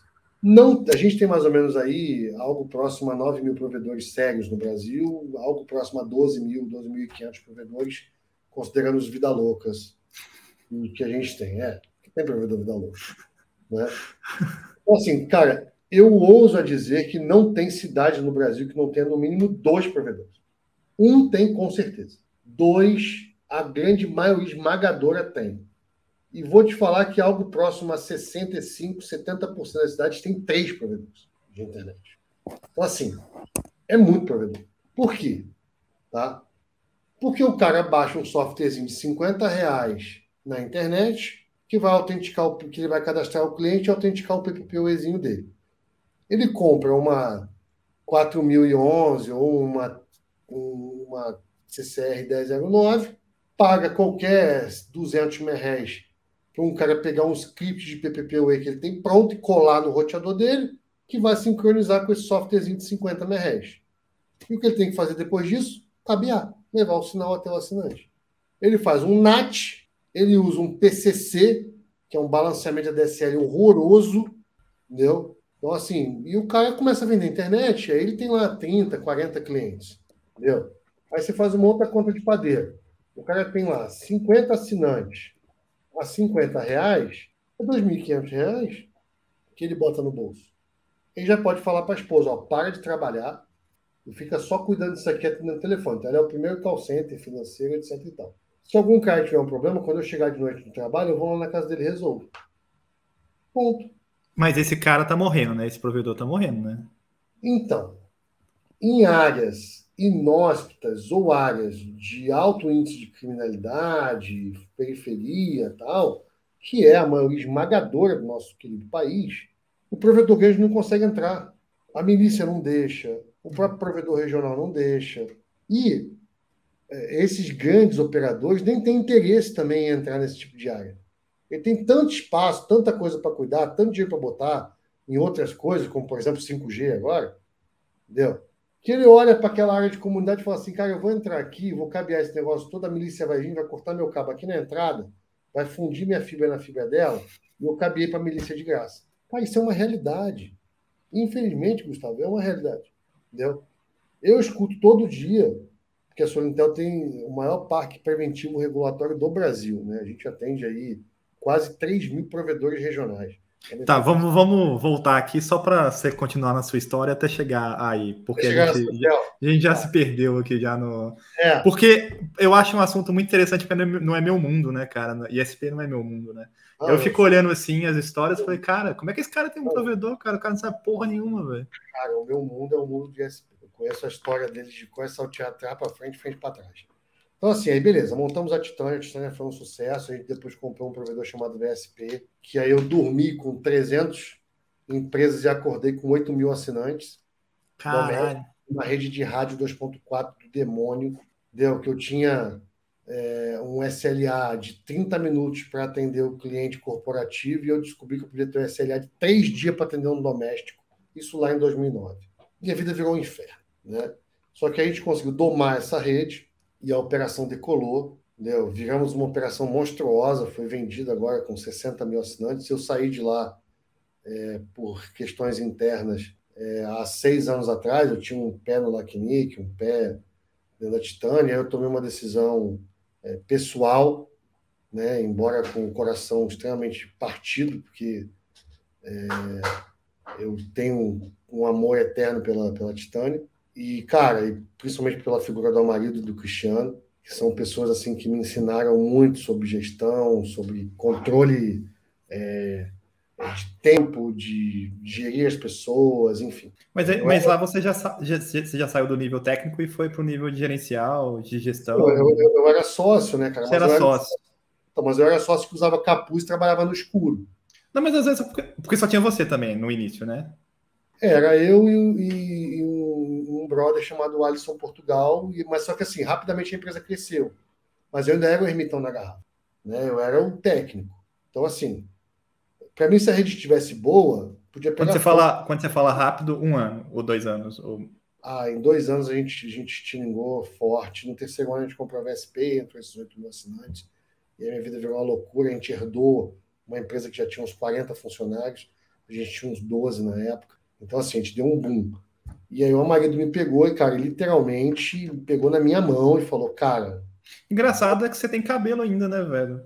Tenho, cara, é impressionante isso, né? Caraca, pelo nível de estresse que deve ter sido feito isso aí. Foi, cara, foi, mas assim, eu tive dois caras comigo que pegaram na minha mão. É por isso que eu falo, cara, eu não tenho empresa sem sócio, que eu acho o sócio uma figura muito fundamental. E eu acho que o sócio tem que odiar o que você faz e você odiar o que ele faz. Aí vocês combinam super bem. Porque se eu tivesse um sócio técnico, a gente ia ficar conflitando. Entendi. Entendeu? E aí eu não tinha sócio técnico. O Cristiano fazia o administrativo financeiro, embora tivesse formação técnica, conhecimento técnico enorme, ele não se envolvia na área técnica, porque confiava em mim. Eu não me envolvia na área administrativa financeira porque eu confia nele. E o marido é o cara que vende, pô, cara, vende passagem para ir para a lua se ele quiser vender. Entendeu? Porque o cara é fodão demais. Assim. E é um paizão, porque ele já era uma pessoa de, de mais idade uma vasta experiência em lidar com sócio, e ele pegou na minha mão, tanto ele quanto o Cristiano, e falou: Cara, vou te tirar desse buraco aí, vou te ensinar a ser é, empresário, te ensinar a ser gestor, te ensinar a lidar com pessoas, que eu só sabia lidar com os nerds, não sabia lidar com os outros mortais da face da Terra. Entendeu? E, cara, os caras me ajudaram assim, muito. Vários treinamentos de gestão e liderança, vários treinamentos é, Del Carnegie, 1, 2, 3, 4 Você, que é um treinamento maravilhoso, recomendadíssimo. Então, assim, cara. Você estava com quantos anos nessa época, Mauro pergunte? 29. Cara, muito novo, né? Hoje. E aí, pô, os caras deram uma pegada forte na minha mão e me tiraram da garrafa. Entendeu? Esse Lacier de hoje, é, 80% dele veio de, da mão desses caras me lapidando aí. Entendeu? Foi um, um momento assim tenso na minha vida, porque eu não podia mais administrar a rede, porque a rede não precisava ser administrada, a rede funcionava sozinho. Você conhece rede, uma rede, uma rede com MPLS, VRF, toda controlada, todo o tráfego encapsulado pelo MPLS. A gente com um monstro de roteador de BGP, quatro saídas de rede, quatro saídas de BGP na rede. A rede podia partir em três partes que a rede continuava funcionando. Então, assim, a gente tinha anel do anel do anel do anel. Então, cara, a rede simplesmente não precisava de mim para nada, mas os caras precisavam de mim. Deu para projetar o crescimento, para a gente trocar de rádio para fibra, enfim, precisava do sócio técnico fazendo gestão junto com eles. E esses caras me ajudaram, assim, muitíssimo. Tenho uma gratidão eterna por eles. E aí chegou um dado momento que um, um, a gente teve um, um descompasso interno com, com outro sócio que regressou para dentro da, da operação, porque estava lotado em Manaus. E a gente tomou uma decisão que, cara, era, era melhor eu, eu, eu, me afastar. Eu tomei essa decisão, embora tanto o marido quanto o Cristiano não, não gostaram muito da ideia, mas no momento era o melhor é, a ser feito. Eu ainda atuei um ano como consultor, depois, como os caras são muito meu amigo, fiquei ainda dando suporte. Treinei a equipe que me substituiu, embora a rede já praticamente funcionava sozinha. E aí eu entendi que se você fizer um bom trabalho na rede, de fato, a rede é capaz de praticamente funcionar sozinha, entendeu? Com, com a inteligência de rede que, que, se tem, os protocolos que se tem, a rede basicamente consegue rodar sozinha. O nível de manutenção numa rede dessa é muito pequeno. E aí eu fui ajudar outros provedores. Aí nasceu a VLSM, que é uma escola, né, que na verdade já, já existia a VLSM, mas era só para emissão de nota fiscal quando eu dava aula. Eu oficialmente criou-se a VLSM, eu comecei a dar aula pelo, pelo país todo, ajudar vários provedores a alcançar um modelo de rede que não é um modelo de rede do professor Assi, é um modelo de rede baseado totalmente no IETF, totalmente em normas e boas práticas. Eu não inventei nada, eu não assinei nenhum protocolo, então enfim, só sou um cara que aplicou muitas vezes uma rede que funciona com muita maestria. Mas você já tinha uma, uma carteira ali de clientes? Ou, tipo, não, só pelo te conhecer e tal? Então, eu, eu, eu já palestrava num evento da Microtik chamado Moon, então os caras é, tinham, sabiam que eu existia. A Titânia era uma espécie de lenda no mercado de provedores, porque a gente faturava um milhão de reais com 100, assim, com 100 clientes porque eram todos clientes corporativos. A gente tinha uma blindagem de rede, nunca tomou um ataque, nunca tomou uma interrupção, nunca tomou uma queda, porque a VRF não deixa, porque o MPLS não deixa, porque um bom designer de rede não deixa isso acontecer. Entendeu? Porque o hacker, olha, tem 8 mil caras fazendo maluquice, tem 50 caras fazendo certo, eu vou atacar quem? É. Os 8 mil estão fazendo maluquice. Eu vou perder tempo com um cara que está fazendo o negócio certo. Ele vai me dar muito trabalho. Via de regra, o bandido é relativamente preguiçoso, porque senão ele era trabalhador. Então ele tem um troço que é mais fácil. Eu vou, eu vou atacar, eu vou invadir a casa com concertina, ou o cara que nem arame farpado tem, nenhuma cerquinha elétrica tem. Não. Quando acabar os caras com arame, com, com arame farpado e cerca elétrica, eu ataco o cara de concertina. Mas até lá, o cara de concertina já fez uma outra coisa melhorzinha. Né? Enfim. Mas a VLSM é de VLSM mesmo ou significa alguma coisa? Não, é de VLSM mesmo. Ah. É que é uma maneira de obrigar todo professor de rede a lembrar o nome da minha escola. Ah, entendi. toda vez que falar, explicar, né? O cara vai ser obrigado a falar da VLSM toda hora. Entendi. Então, assim, meus alunos brincam muito com isso. Hum. E aí, montou-se uma estratégia comercial, eu comecei a dar palestras só no ambiente de provedor, eu comecei a, dar, a participar muito mais ativamente no ambiente de provedor. E, cara, isso. Mas você tem sócio nela? Nessa. E aí, é, nesse desenrolar, eu conheci o meu sócio num evento chamado RTI, que é o, o Açaías, e aí eu me fundi com a Solintel, né? E aí nessa fusão com, a Solintel veio todo um arcabouço, né? A Solintel já era uma empresa de 70 funcionários, tal, já tinha toda uma estrutura, um nome no mercado, a empresa estava fazendo 10 anos no ano que eu, que eu entrei como sócio e tal. Então, assim, foi muito bacana porque também tirou uma mochila das minhas costas, né? Todo mês eu começava do zero. Né? Ah, eu recebi uma boa grana pela, pela venda Titânia, recebi. Né? O pessoal tem visto os valores de provedores aí, então tem ideia de, de valores do quanto é, eu botei no bolso com, com a saída da, da Titânia. Só que eu não queria corroer esse dinheiro. Né? Então eu continuei trabalhando, né? Tem saúde, graças a Deus, então tenho que trabalhar mesmo. Tem saúde, gosta do que faz, é uma combinação bacana. E aí eu continuei trabalhando loucamente, né? E fazia 64 consultorias por ano, pulava de uma consultoria para outra, era um negócio de maluco. E aí a entrada na Solintel pô, me trouxe uma outra visão, porque aí eu passei a entender também o cenário regulatório da telecom. Então, assim, a telecom é dividida entre você tem toda uma parte técnica, você tem todo um arcabouço regulatório, você tem todo um arcabouço global ligado a isso. Eu participei, comecei a participar de eventos no LACNIC, a eventos da ICANN. Por exemplo, essa semana, não sei exatamente qual é a data que você vai postar o vídeo, mas é, a gente está aí, é, hoje é dia 24 de maio, a gente está na antivéspera do evento chamado Abrint, que é um evento da associação muito importante no Brasil, onde reúne vários provedores, inclusive da América Latina, os caras fazendo trabalho com a super maestria, fazer um super evento aí já há muitos anos. E eu vou lá nesse evento, vou palestrar nesse evento. Então, assim, é super bacana. Só que eu saio desse evento e vou para um outro evento que a galera não acompanha muito, chamado Fórum da Internet. Esse fórum na internet é um evento onde estão lá um monte de advogado, um monte de engenheiro, tá? a polícia, tem um monte de gente que está relacionada a toda essa atmosfera da internet, não só a infraestrutura da internet. E aí eu sou um cara que consigo transitar entre todos esses mundos. Então eu tenho muitos amigos nesse universo da gestão e governança da internet, né? tanto no Brasil quanto na América Latina, quanto global mesmo. Eu estava na África é, do Sul, exatamente vendo isso, estudando isso, entendendo essa mecânica também lá, como, é, como eles funcionam, porque lá usa muito rede neutra, e aqui lá, lá, lá não usa muito, lá só usa rede neutra. Entendeu? Então o atrativo do provedor de internet lá não é a banda, não é a área de cobertura, é outro atrativo. São o que ele adiciona de valor ao serviço de internet. Então, Quando assim, você fala rede neutra, que ele não, o quê? Não pega nada do usuário, dados? Não, você, você imagina o seguinte: é, você mora onde? Belo Horizonte. Belo Horizonte. Você imagina que a Algar não vendesse acesso doméstico, mas ela fibrasse 100% de Belo Horizonte. E chegasse para os provedores e falasse assim: olha, eu vou levar uma fibra até o seu escritório, vou plugar aí no seu rack você compra a internet, compra o seu sistema, compra o seu concentrador PPPoE. Eu vou levar uma, uma, uma, uma VLAN né, em cima da rede MPLS até o assinante do outro lado e você vende a velocidade e os endereços que você quiser. Eu cubro 100% de Belo Horizonte. E ele faz isso para 80 empresas. Então, assim, velocidade não é um diferencial.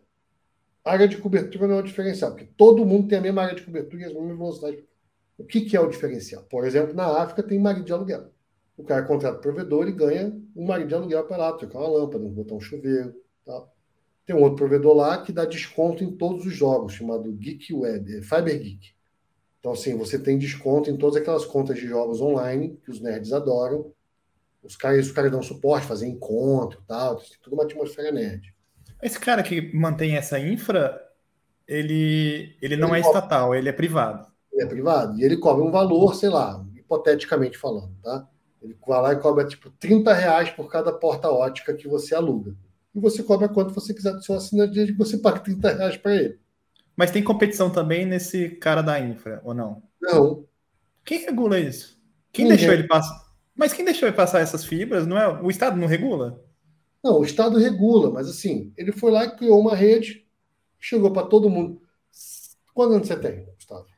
Eu tenho 36. Ah, então você lembra. Lembra da internet de escada? Sim.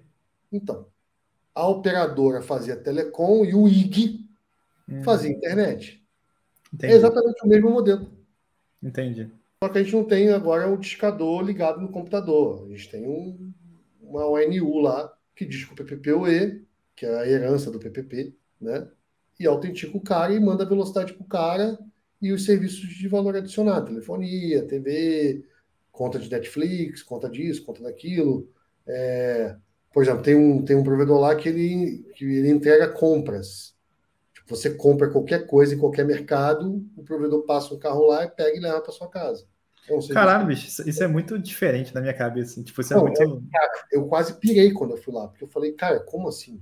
É, Porque, não... querendo ou não, né, como, sei lá, a, a, essa, as telecoms, elas absorveram a parte de dados também, porque elas viram que, porra, velho, eu já tenho infra passada. Agora eu passar essa infra de voz aqui passar dados, né? Surgiu ali o, o ADSL, ISDN, né? E aí fico, foi crescendo, né, cara? E elas absorveram tudo, né? Então, Quer dizer, existem os provedores regionais, mas o grosso da grana realmente que são essas empresas que antigamente eram telecoms, né? Hoje não, hoje a internet doméstica já está mais de 50% na mão de provedores. É, hoje é, ela, ela, até um tempo atrás, né, meio que foi desmembrando assim, né? Foram empresas foram sendo adquiridas, vendidas, compradas e tal, né? Mas ali no, no primórdio ali do 56K, ah, sim, sim. Né, era 100% na mão dos grandes operadores.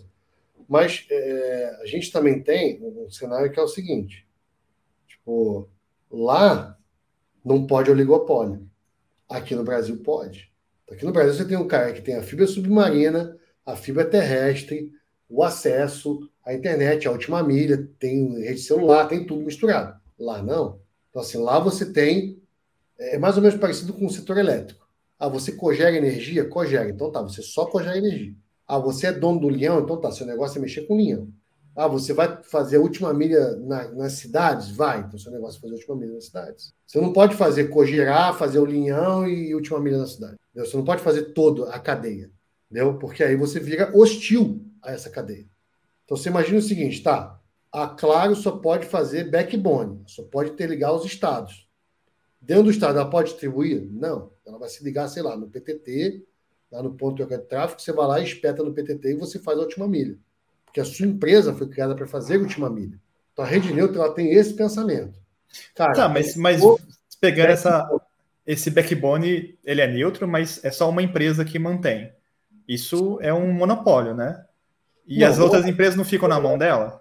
Não, se você tiver grana e quiser lançar uma outra rede em cima da rede, ah, tá. pode.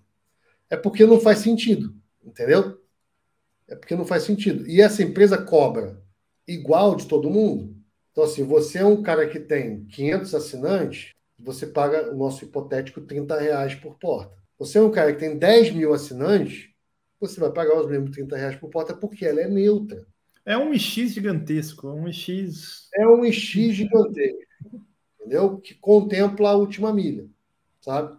Então, assim, cara, funciona lindamente lá. Aí eu estou estudando, eles entendendo, eu volto para lá, inclusive, é, depois desse fórum da internet, para continuar entendendo como é que esses caras fazem isso funcionar. E lá tem um negócio, Gustavo, que eu acho fantástico. Você é um provedor, eu sou outro provedor. Aí, beleza. Ah, o cara entrou no meu site, viu os meus planos, meus produtos tal, não gostou. Embaixo eu tenho todos os meus concorrentes. E aí ele vai lá e compra o seu produto no meu site. Caramba. Você me comissiona eu fiz a venda para você.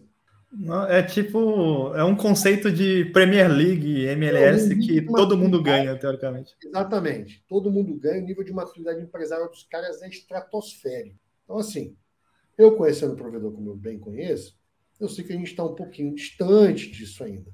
Mas a gente também não está anos-luz disso, não. Por quê? Por conta dessa, é, esse relativo esgotamento do usuário, né?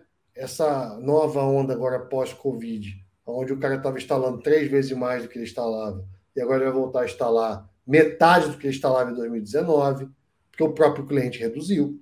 Entendeu? Porque hoje o cliente tem que fazer duas ligações, né? uma para cancelar o cara que ele tem e outra para te contratar. Então ele tem que estar com muito ódio, que quando ele ligar para cancelar, o cara vai tentar convencer ele de qualquer forma a ficar. Entendeu? E ele vai ter que estar muito disposto a cancelar para migrar para o teu provedor. Então você tem que ter um negócio muito atrativo, o cara tem que estar muito chateado com outro provedor para ele poder fazer essa manobra. Entendeu? Então, assim, então agora se agregou diversas nuances. Então agora a gente tem marketing, entendeu? A gente tem é, comercial estratégico, a gente tem análise de indicadores, a gente tem planejamento estratégico, a gente tem uma série de coisas que a gente precisa agregar ao provedor que ele nunca precisou fazer, porque a margem de 70% dele permitia que ele fizesse qualquer coisa maluca que sobrava dinheiro no final. Agora, operando 20%, ele não tem como fazer isso. Entendeu? Porque ele vai operar 20%, se ele fizer qualquer coisa maluca, vai sobrar 3, 4%, não, não consegue sobreviver. Então ele vai ter que agora entrar num nível de maturidade empresarial elevadíssimo. É isso que eu ia falar, esse nível de é. maturidade que os caras chegaram lá. É, é cara, é, explodiu minha cabeça aqui. Tipo, é bem, bem, muito diferente, cara. Muito Não, é diferente. Tudo que a gente faz ah. é completamente diferente. Tem outros cases desses, de, disso no mundo? Tem, tem. Inglaterra é assim. Ah, É, não, tem vários, tem vários países no mundo onde os caras optam. Por exemplo, na África não tem poste, né? Os postes só tem iluminação, rede elétrica, telecom, é tudo subterrâneo. Entendeu? Então, assim, é... como não tem poste, não dá para ficar cavando buraco o tempo todo. Toda empresa vai lá, cava um buraco e lança um cabo. Os caras falam, não, lança um cabo só, todo mundo usa. E aí o cliente escolhe aquele serviço que melhor lhe agrada e pede viabilidade daquele endereço, pronto, acabou. Está resolvido. Eu não preciso ter 10 canos de água. Eu só preciso ter um cano de água que funcione bem. Eu não preciso ter 10 canos de internet. Eu só preciso ter um cano que funcione bem. E o cara me vende cano. Quem enche de água? Eu. E assim, aqui no Brasil já temos duas grandes operadoras de rede neutra, né? Uma que é apoiada na rede da Vivo e outra que é apoiada na rede da Oi. Entendeu? Por que, que elas precisam ser apoiadas na rede de grandes operadores? Porque não se tem mais espaço imposto no país todo. Então, ah, o Lacier é, chutou uma pedra aqui no, no, no, terreno dele e achou um poço de petróleo, ficou trilhardário. E ele quer montar uma rede neutra e ele tem dinheiro para cobrir o Brasil inteiro. Não vai montar, Lacier, porque não tem espaço imposto, querido. Então, mesmo que eu tivesse trilhões de dólares em petróleo e quisesse é, montar uma rede no Brasil, eu não conseguiria. Por quê? Porque eu preciso ter o espaço do poste. Esse espaço do poste hoje está na mão de N provedores, cada um com um pouquinho, e na mão de grandes operadores em contratos nacionais. Então, não há como fazer rede neutra no Brasil neste momento, com a legislação que temos hoje, dia 24 de maio de 2022, que vai que daqui a um mês a regra muda, que vão falar, ó, você falou uma besteira lá. Então, assim, neste dia de hoje, a regra não permite que isso aconteça. Tá? Se de repente a gente criar um mecanismo jurídico ou um mecanismo técnico, onde a gente vai lá e passe, sei lá, 30 cabos no poste, e não tenha nenhum problema, fique organizado, etc e tal, aí eu posso pegar meus trilhões de dólares da minha pedrinha que eu chutei e sair um poço de petróleo e montar uma rede neutra no país inteiro para atender provedor. Porque a, legislação hoje não permite que isso aconteça. Então, os caras têm que estar apoiados em cima da rede de alguém. E aí a palavra neutralidade fica muito mais forte. Por quê? Porque eu preciso ter certeza que eu não vou montar uma rede em cima da rede da Oi e a Oi vai lá depois fazer um super preço fodástico e tomar os meus clientes, porque ela sabe onde meus clientes estão. A outra que é em cima da rede da Vivo também não pode fazer isso. Então, eu participei do evento em Olinda e eu falei isso na mesa com os caras lá no painel na frente de todo mundo. Falei, olha, vocês têm que garantir, de alguma forma, que o seu player que te deixou usar o espaço dele no poste não vai te ligar e falar assim: ó, me manda o banco de dados aí que eu quero saber onde os caras estão vendendo, que eu vou fazer um plano aqui para vender em cima. Então, esse, no meu ponto de vista, esse é o maior desafio da rede neutra. Porque a rede neutra no Brasil, cara, seria uma super solução, tá? Daria super certo. Porque o cara só vende um serviço, né? Que é o transporte na rede dele, entendeu? Ele vai fazer um atendimento de excelência, que ele sabe onde está a rede dele, ele é, vai proteger o máximo a rede que puder fisicamente, ele só precisa cuidar da camada 2, ele não precisa cuidar de nenhuma outra camada dentro dessa rede, que é um transportador de camada 2, entendeu? Vai ter um MPLSzinho ali, vai ter uns PE para montar a rede bonitinha, para fazer failover, etc e tal, né, para fazer anel, blá, blá, blá, blá, blá, mas não é complexo. E o provedor vai parar de ter que se preocupar com rede na rua, carro, não sei o quê, batedor de escada, blá, blá, blá, crescer rede, brigar por causa de espaço do poste, um provedor cortando fibra de outro, essa maluquice que acontece no mercado hoje, e vai se concentrar exclusivamente em quem? No cara que põe dinheiro na empresa dele, vulgo assinante. Que telecom, cara, tem um problema grave, né? Telecom e traficante de droga tem uma conexão forte. São os dois únicos do mercado que tem usuário. Você conhece alguém que tem usuário, além de vendedor de droga e vendedor de internet? Cara, esse, esse, esse, esse, essa, essa, esse tópico que você levantou aí, ele é muito doido, cara. Tipo, eu tô viajando aqui nas possibilidades e tal. Aqui em Belo Horizonte a gente tem uma rede fibra própria é, municipal, né? A gente tem, nossa, a gente tem muitos, muitos quilômetros de fibra aqui. Então, vamos vamos supor que a prefeitura chegue para os provedores e fala assim, cara, todo endereço que eu passar na frente, você pede viabilidade aqui, eu te dou, eu cuido da camada 2, te entrega uma, uma conectividade do seu provedor e abre essa mesma camada 2 lá na ponta. Aí você manda seu PPPoE por dentro, eu faço o MTU de 9 mil e você enfia o que você quiser aí dentro, que vai sair lá é, no seu assinante e você paga um valor X, nosso 30 reais hipotético aqui, por cada porta que você. E a prefeitura monetiza a rede dela e todo mundo pode usar. Todos Não, e a gente, a gente chega em vários locais que nenhuma operadora chega porque é muito mais fácil para a gente, sabe? Quer dizer, eu trabalhava lá, não trabalho lá mais, mas, tipo, é, é muito louco. É, voltando aqui um pouco, você falou da VLSM, da Solintel. A VLSM, pelo que eu entendi, você fazia ali a parte de treinamento, consultoria de uma forma é, mais voltada para ISP, né, e tal.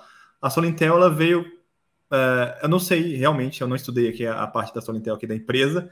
É, o ramo de atuação dela é o quê? É o regulatório. Então, a gente tem uma equipe jurídica especializadíssima em telecom, uma equipe de engenheiros especializada em telecom, e uma, uma equipe que a gente chama de declarações obrigatórias, né, multidisciplinar, que são também especializadíssimas em telecom.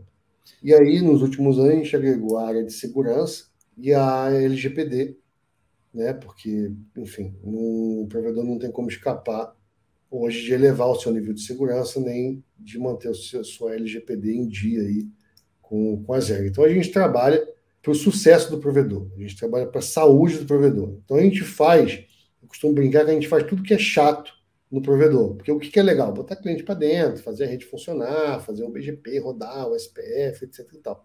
Essa é a parte maneira do provedor. Mas o provedor é uma empresa, né?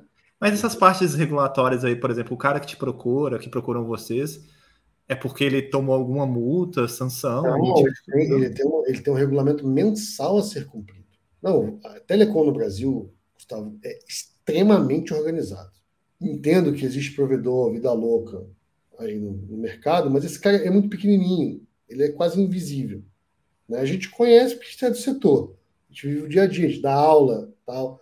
Então você recebe alunos de todas as naturezas. Mas... Tem cara que posta vídeo no YouTube, velho. Sim, tem. né? Então, assim, mas enfim, né, a polícia não é tão preparada assim para bater na porta de todo mundo, etc. e tal. Então, eles têm outros problemas. Tem traficante de droga e dono de provedor. O cara vai bater na porta de quem? Né? O provedor, querendo ou não, o cara está gerando emprego, o cara paga um pouco de imposto, etc. e tal. Então, o cara está trabalhando, não regular como ele deveria estar, mas ele está trabalhando. Está prejudicando a sociedade de uma maneira tão é, agressiva assim. Entendeu? Tem outros problemas maiores para a polícia se envolver do que com o provedor.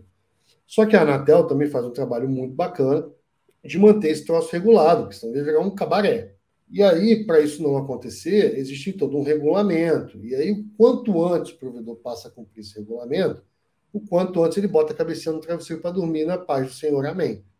Porque ele também não quer amanhecer com a empresa dele fechada, lacrada, então o Anatel foi lá porque o concorrente denunciou ele, porque aí acontece real. Aí os caras lacram mesmo. Denúncia, os caras vêm sim.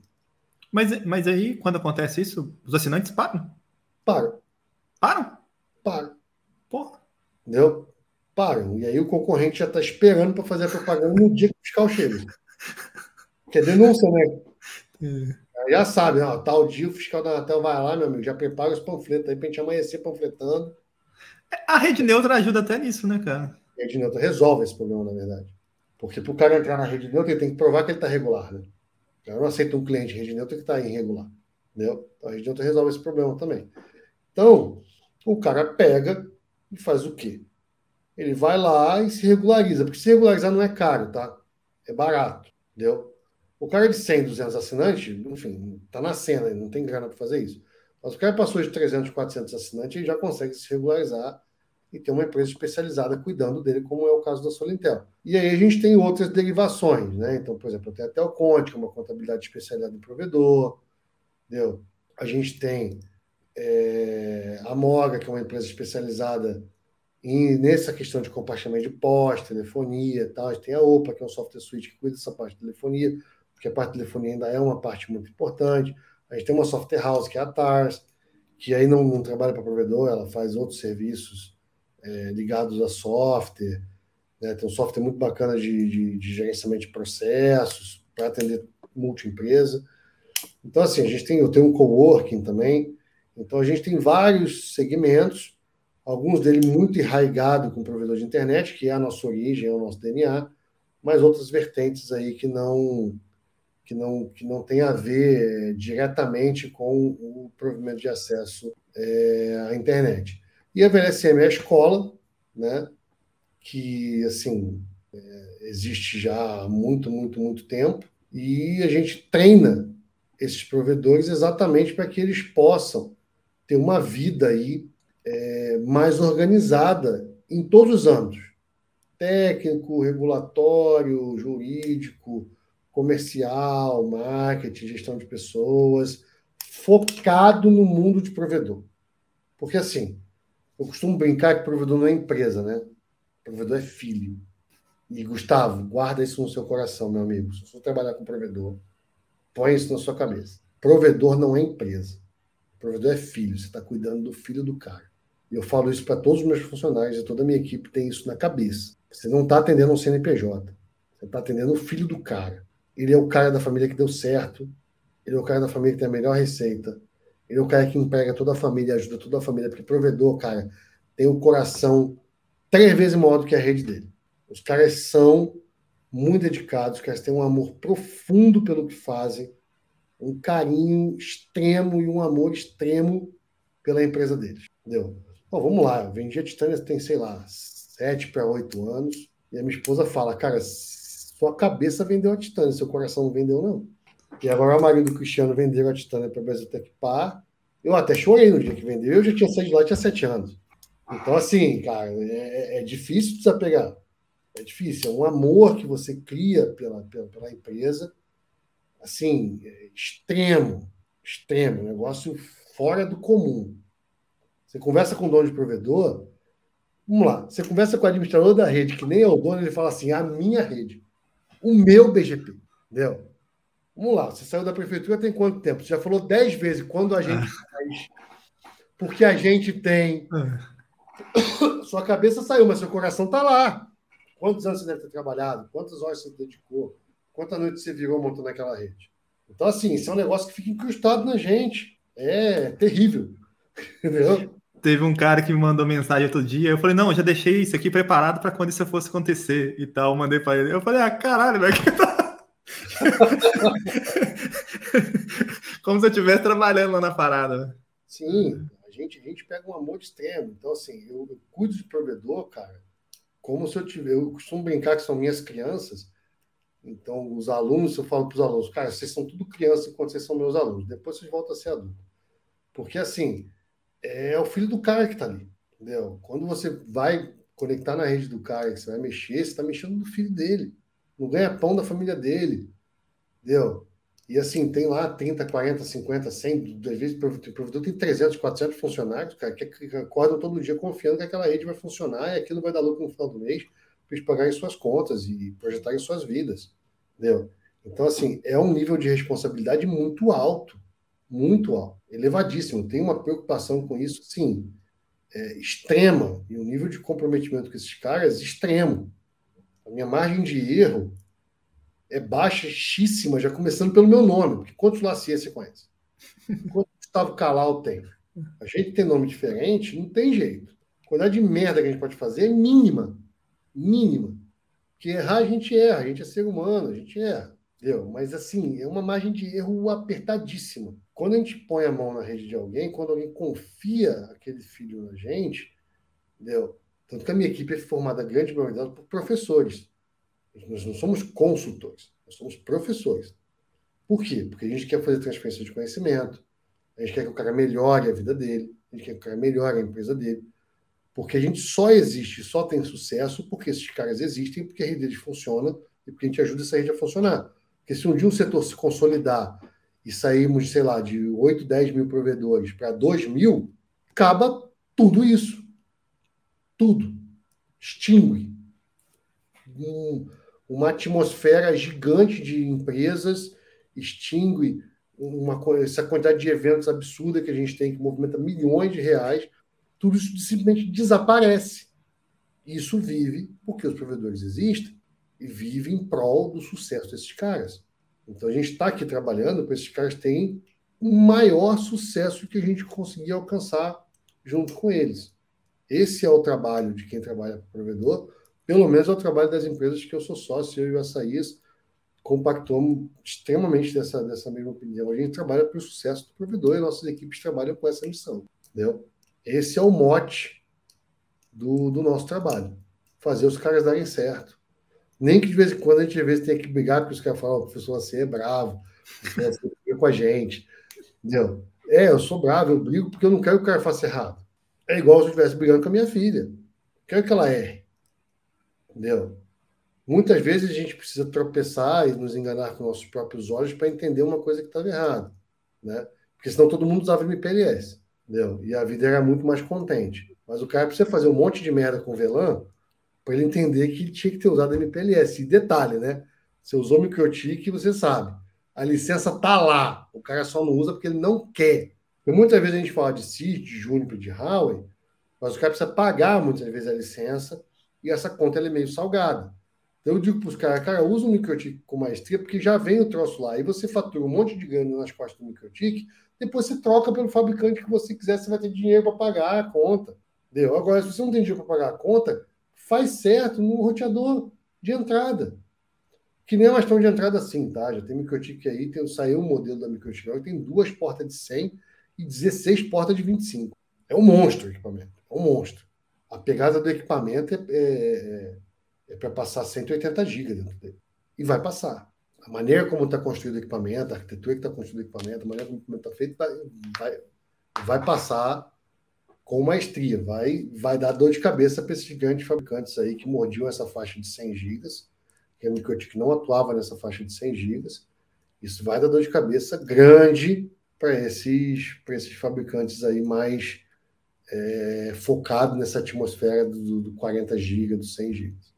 Vocês têm essas, sei lá, quatro ou cinco verticais aí, vocês não têm também a de é, integradora, tipo vender também equipamento? Não? Cara, não, não tem. A nossa, nossa especialidade é, é serviço. A gente é parceiro dos, dos, integradores, todos eles, mas a nossa, a nossa pegada é, é vender, é vender serviço. No... Já tem bons integradores no mercado, a gente ia ser só mais um. Então, não, não faz muito, muito sentido para a gente. A gente já está 16 anos fazendo isso. Né? Então, o integrador também olha para a gente e fala: não, cara, já tem os caras bons aí fazendo serviço, também não vou me meter nessa barca, entendeu? Entendi. É uma coisa software, já tem grandes empresas aí fazendo software para provedor. Por que, que eu vou entrar nessa barca se já tem os caras fazendo isso com maestria? Entendeu? Então, não faz sentido. Para a gente hoje não faz sentido. Daqui, o futuro é Deus pertence, mas nesse momento não, não faz sentido. A gente já tem empresa demais aí para gerir Deixa a gente organizar esse negócio aqui. Vocês estão quantos funcionários hoje? Cara, estamos chegando perto de 200. Caraca. Totalmente, totalmente híbrido, né? Ah. Totalmente híbrido. Então, eu fiquei um tempo na África, voltei. Foi muito engraçado ainda para a África, porque eu já estava já dois meses na África quando as pessoas começaram a saber que eu estava na África. E os caras falavam, caraca, cara, mas pô, ficou mais difícil falar com você. Eu falei, cara, sabe mês passado que você falou comigo, fez reunião, tudo certinho e tal? Então, já estava aqui. Aí os caras, tá? Eu falei, cara, eu conto no Brasil, moro em Londrina. Você está no Acre. Eu não vou aí te ver, infelizmente. Então, assim, a gente vai fazer via algum mecanismo, Zoom, Meeting, né? Alguma coisa nesse sentido. Então, que diferença faz se eu estou na África ou se estou no Brasil? Cara, é verdade, né, cara? Então, eu, eu, eu digo o seguinte: o ao vivo ele é indispensável, ele é fundamental, ele é indispensável. O presencial é opcional, entendeu? Então, tipo, ou eu ia ter que ir a Minas, ou você ia ter que vir a Londrina para a gente estar tá fazendo essa, isso aqui ao vivo. Não precisou, né? Perdão, para estar tá fazendo presencial, a gente está fazendo ao vivo, mas é, você aí, eu aqui, e o resultado é o mesmo. A internet permite isso, o real time. E a gente ficou dois anos no Covid fazendo isso, e agora o pessoal loucamente quer fazer presencial as coisas, sem nenhum motivo real. Falou, cara, me dá um motivo real para a gente fazer presencial. É porque você quer um abraço, porque eu sou o cara do abraço, né? Um abraço a todo mundo. Então, assim, você quer um abraço, só esse motivo, é só isso que vai mudar. Porque você não vai usar o corpinho, vai usar o cérebro o cérebro, filho, o Zoom, o Meet e outras ferramentas mandam perfeitamente ele em tempo real ali para você. Se você for usar o corpinho, aí até justificaria ser presencial, mas não vai ser o caso. Então, Entendeu? Vamos de ao vivo. Exatamente, nesses dois anos aí, essa galera que tá voltando, eu fico pensando, pô, será que nesses dois anos o cara achou que a gente não tá fazendo nada? Então. É. Sabe, tipo... Ficamos, compramos um Playstation e ficamos jogando dois anos, sem parar, loucamente. É muito bizarro. Netflix e, e todas as outras plataformas, estamos fazendo só isso, dois anos. Fizemos uma reunião, não fizemos nada. Entendeu? Cara, eu queria. A gente está estourando o tempo aqui já. Queria te agradecer muito o papo, foi, foi muito legal. É... Deixar agora o microfone aberto, se você quiser falar qualquer coisa, enfim, que você tem para falar aí, deixar um recado aí pessoal, ou se você quiser mandar uma mensagem aí, fica à vontade, cara. Tá, primeiro eu queria agradecer o convite. Né? Você é um cara que é, entrevistou vários amigos meus, então eu acompanho seu, seu canal tem, tem um tempo. Acho bacana o trabalho que você faz, fico muito feliz de você ter é, me convidado. Fico à disposição aí para outros temas, outros bate-papos aí, pode, pode contar comigo. Queria mandar um beijo aí no coração de todos os provedores, dizer que a gente está aqui trabalhando arduamente para o sucesso deles. Contem sempre com, com o professor Lacier. Eu gosto sempre de me manter disponível. Como você falou, cara, eu mandei a mensagem prontamente você respondeu. Essa é a pegada. Eu, eu, cara, eu só não respondo o cara na hora se eu estiver dando aula. Porque não dá para parar no meio da aula para ficar respondendo no WhatsApp, né? Mas diferente disso, cara, eu respondo até perigosamente, dirigindo eu respondo. Eu paro no semáforo, eu já vou lá, respondo, abro o semáforo, largo o telefone. Então, assim, eu procuro me manter conectado o máximo, o máximo, o máximo possível, com algumas exceções aí, se eu estiver dando aula, principalmente. Entendeu? Então, contem com a gente. Obrigado. Aí, eu acho que a gente fez aí uma hora e 56. Espero que o pessoal tenha paciência de assistir esse tempo todo, porque foi muito bacana, eu gostei muito. Estou sempre à disposição, cara. Queria te agradecer. Galera, é... vou deixar o LinkedIn aqui do Glacier aqui. Do Glacier. Glacier é foda, né? Do, do aqui embaixo. É... Não encha muito o saco dele, beleza? Manda uma mensagem lá, mas não fica. É... E precisar de alguma coisa também, manda aqui no canal que a gente dá uma corrida atrás ali.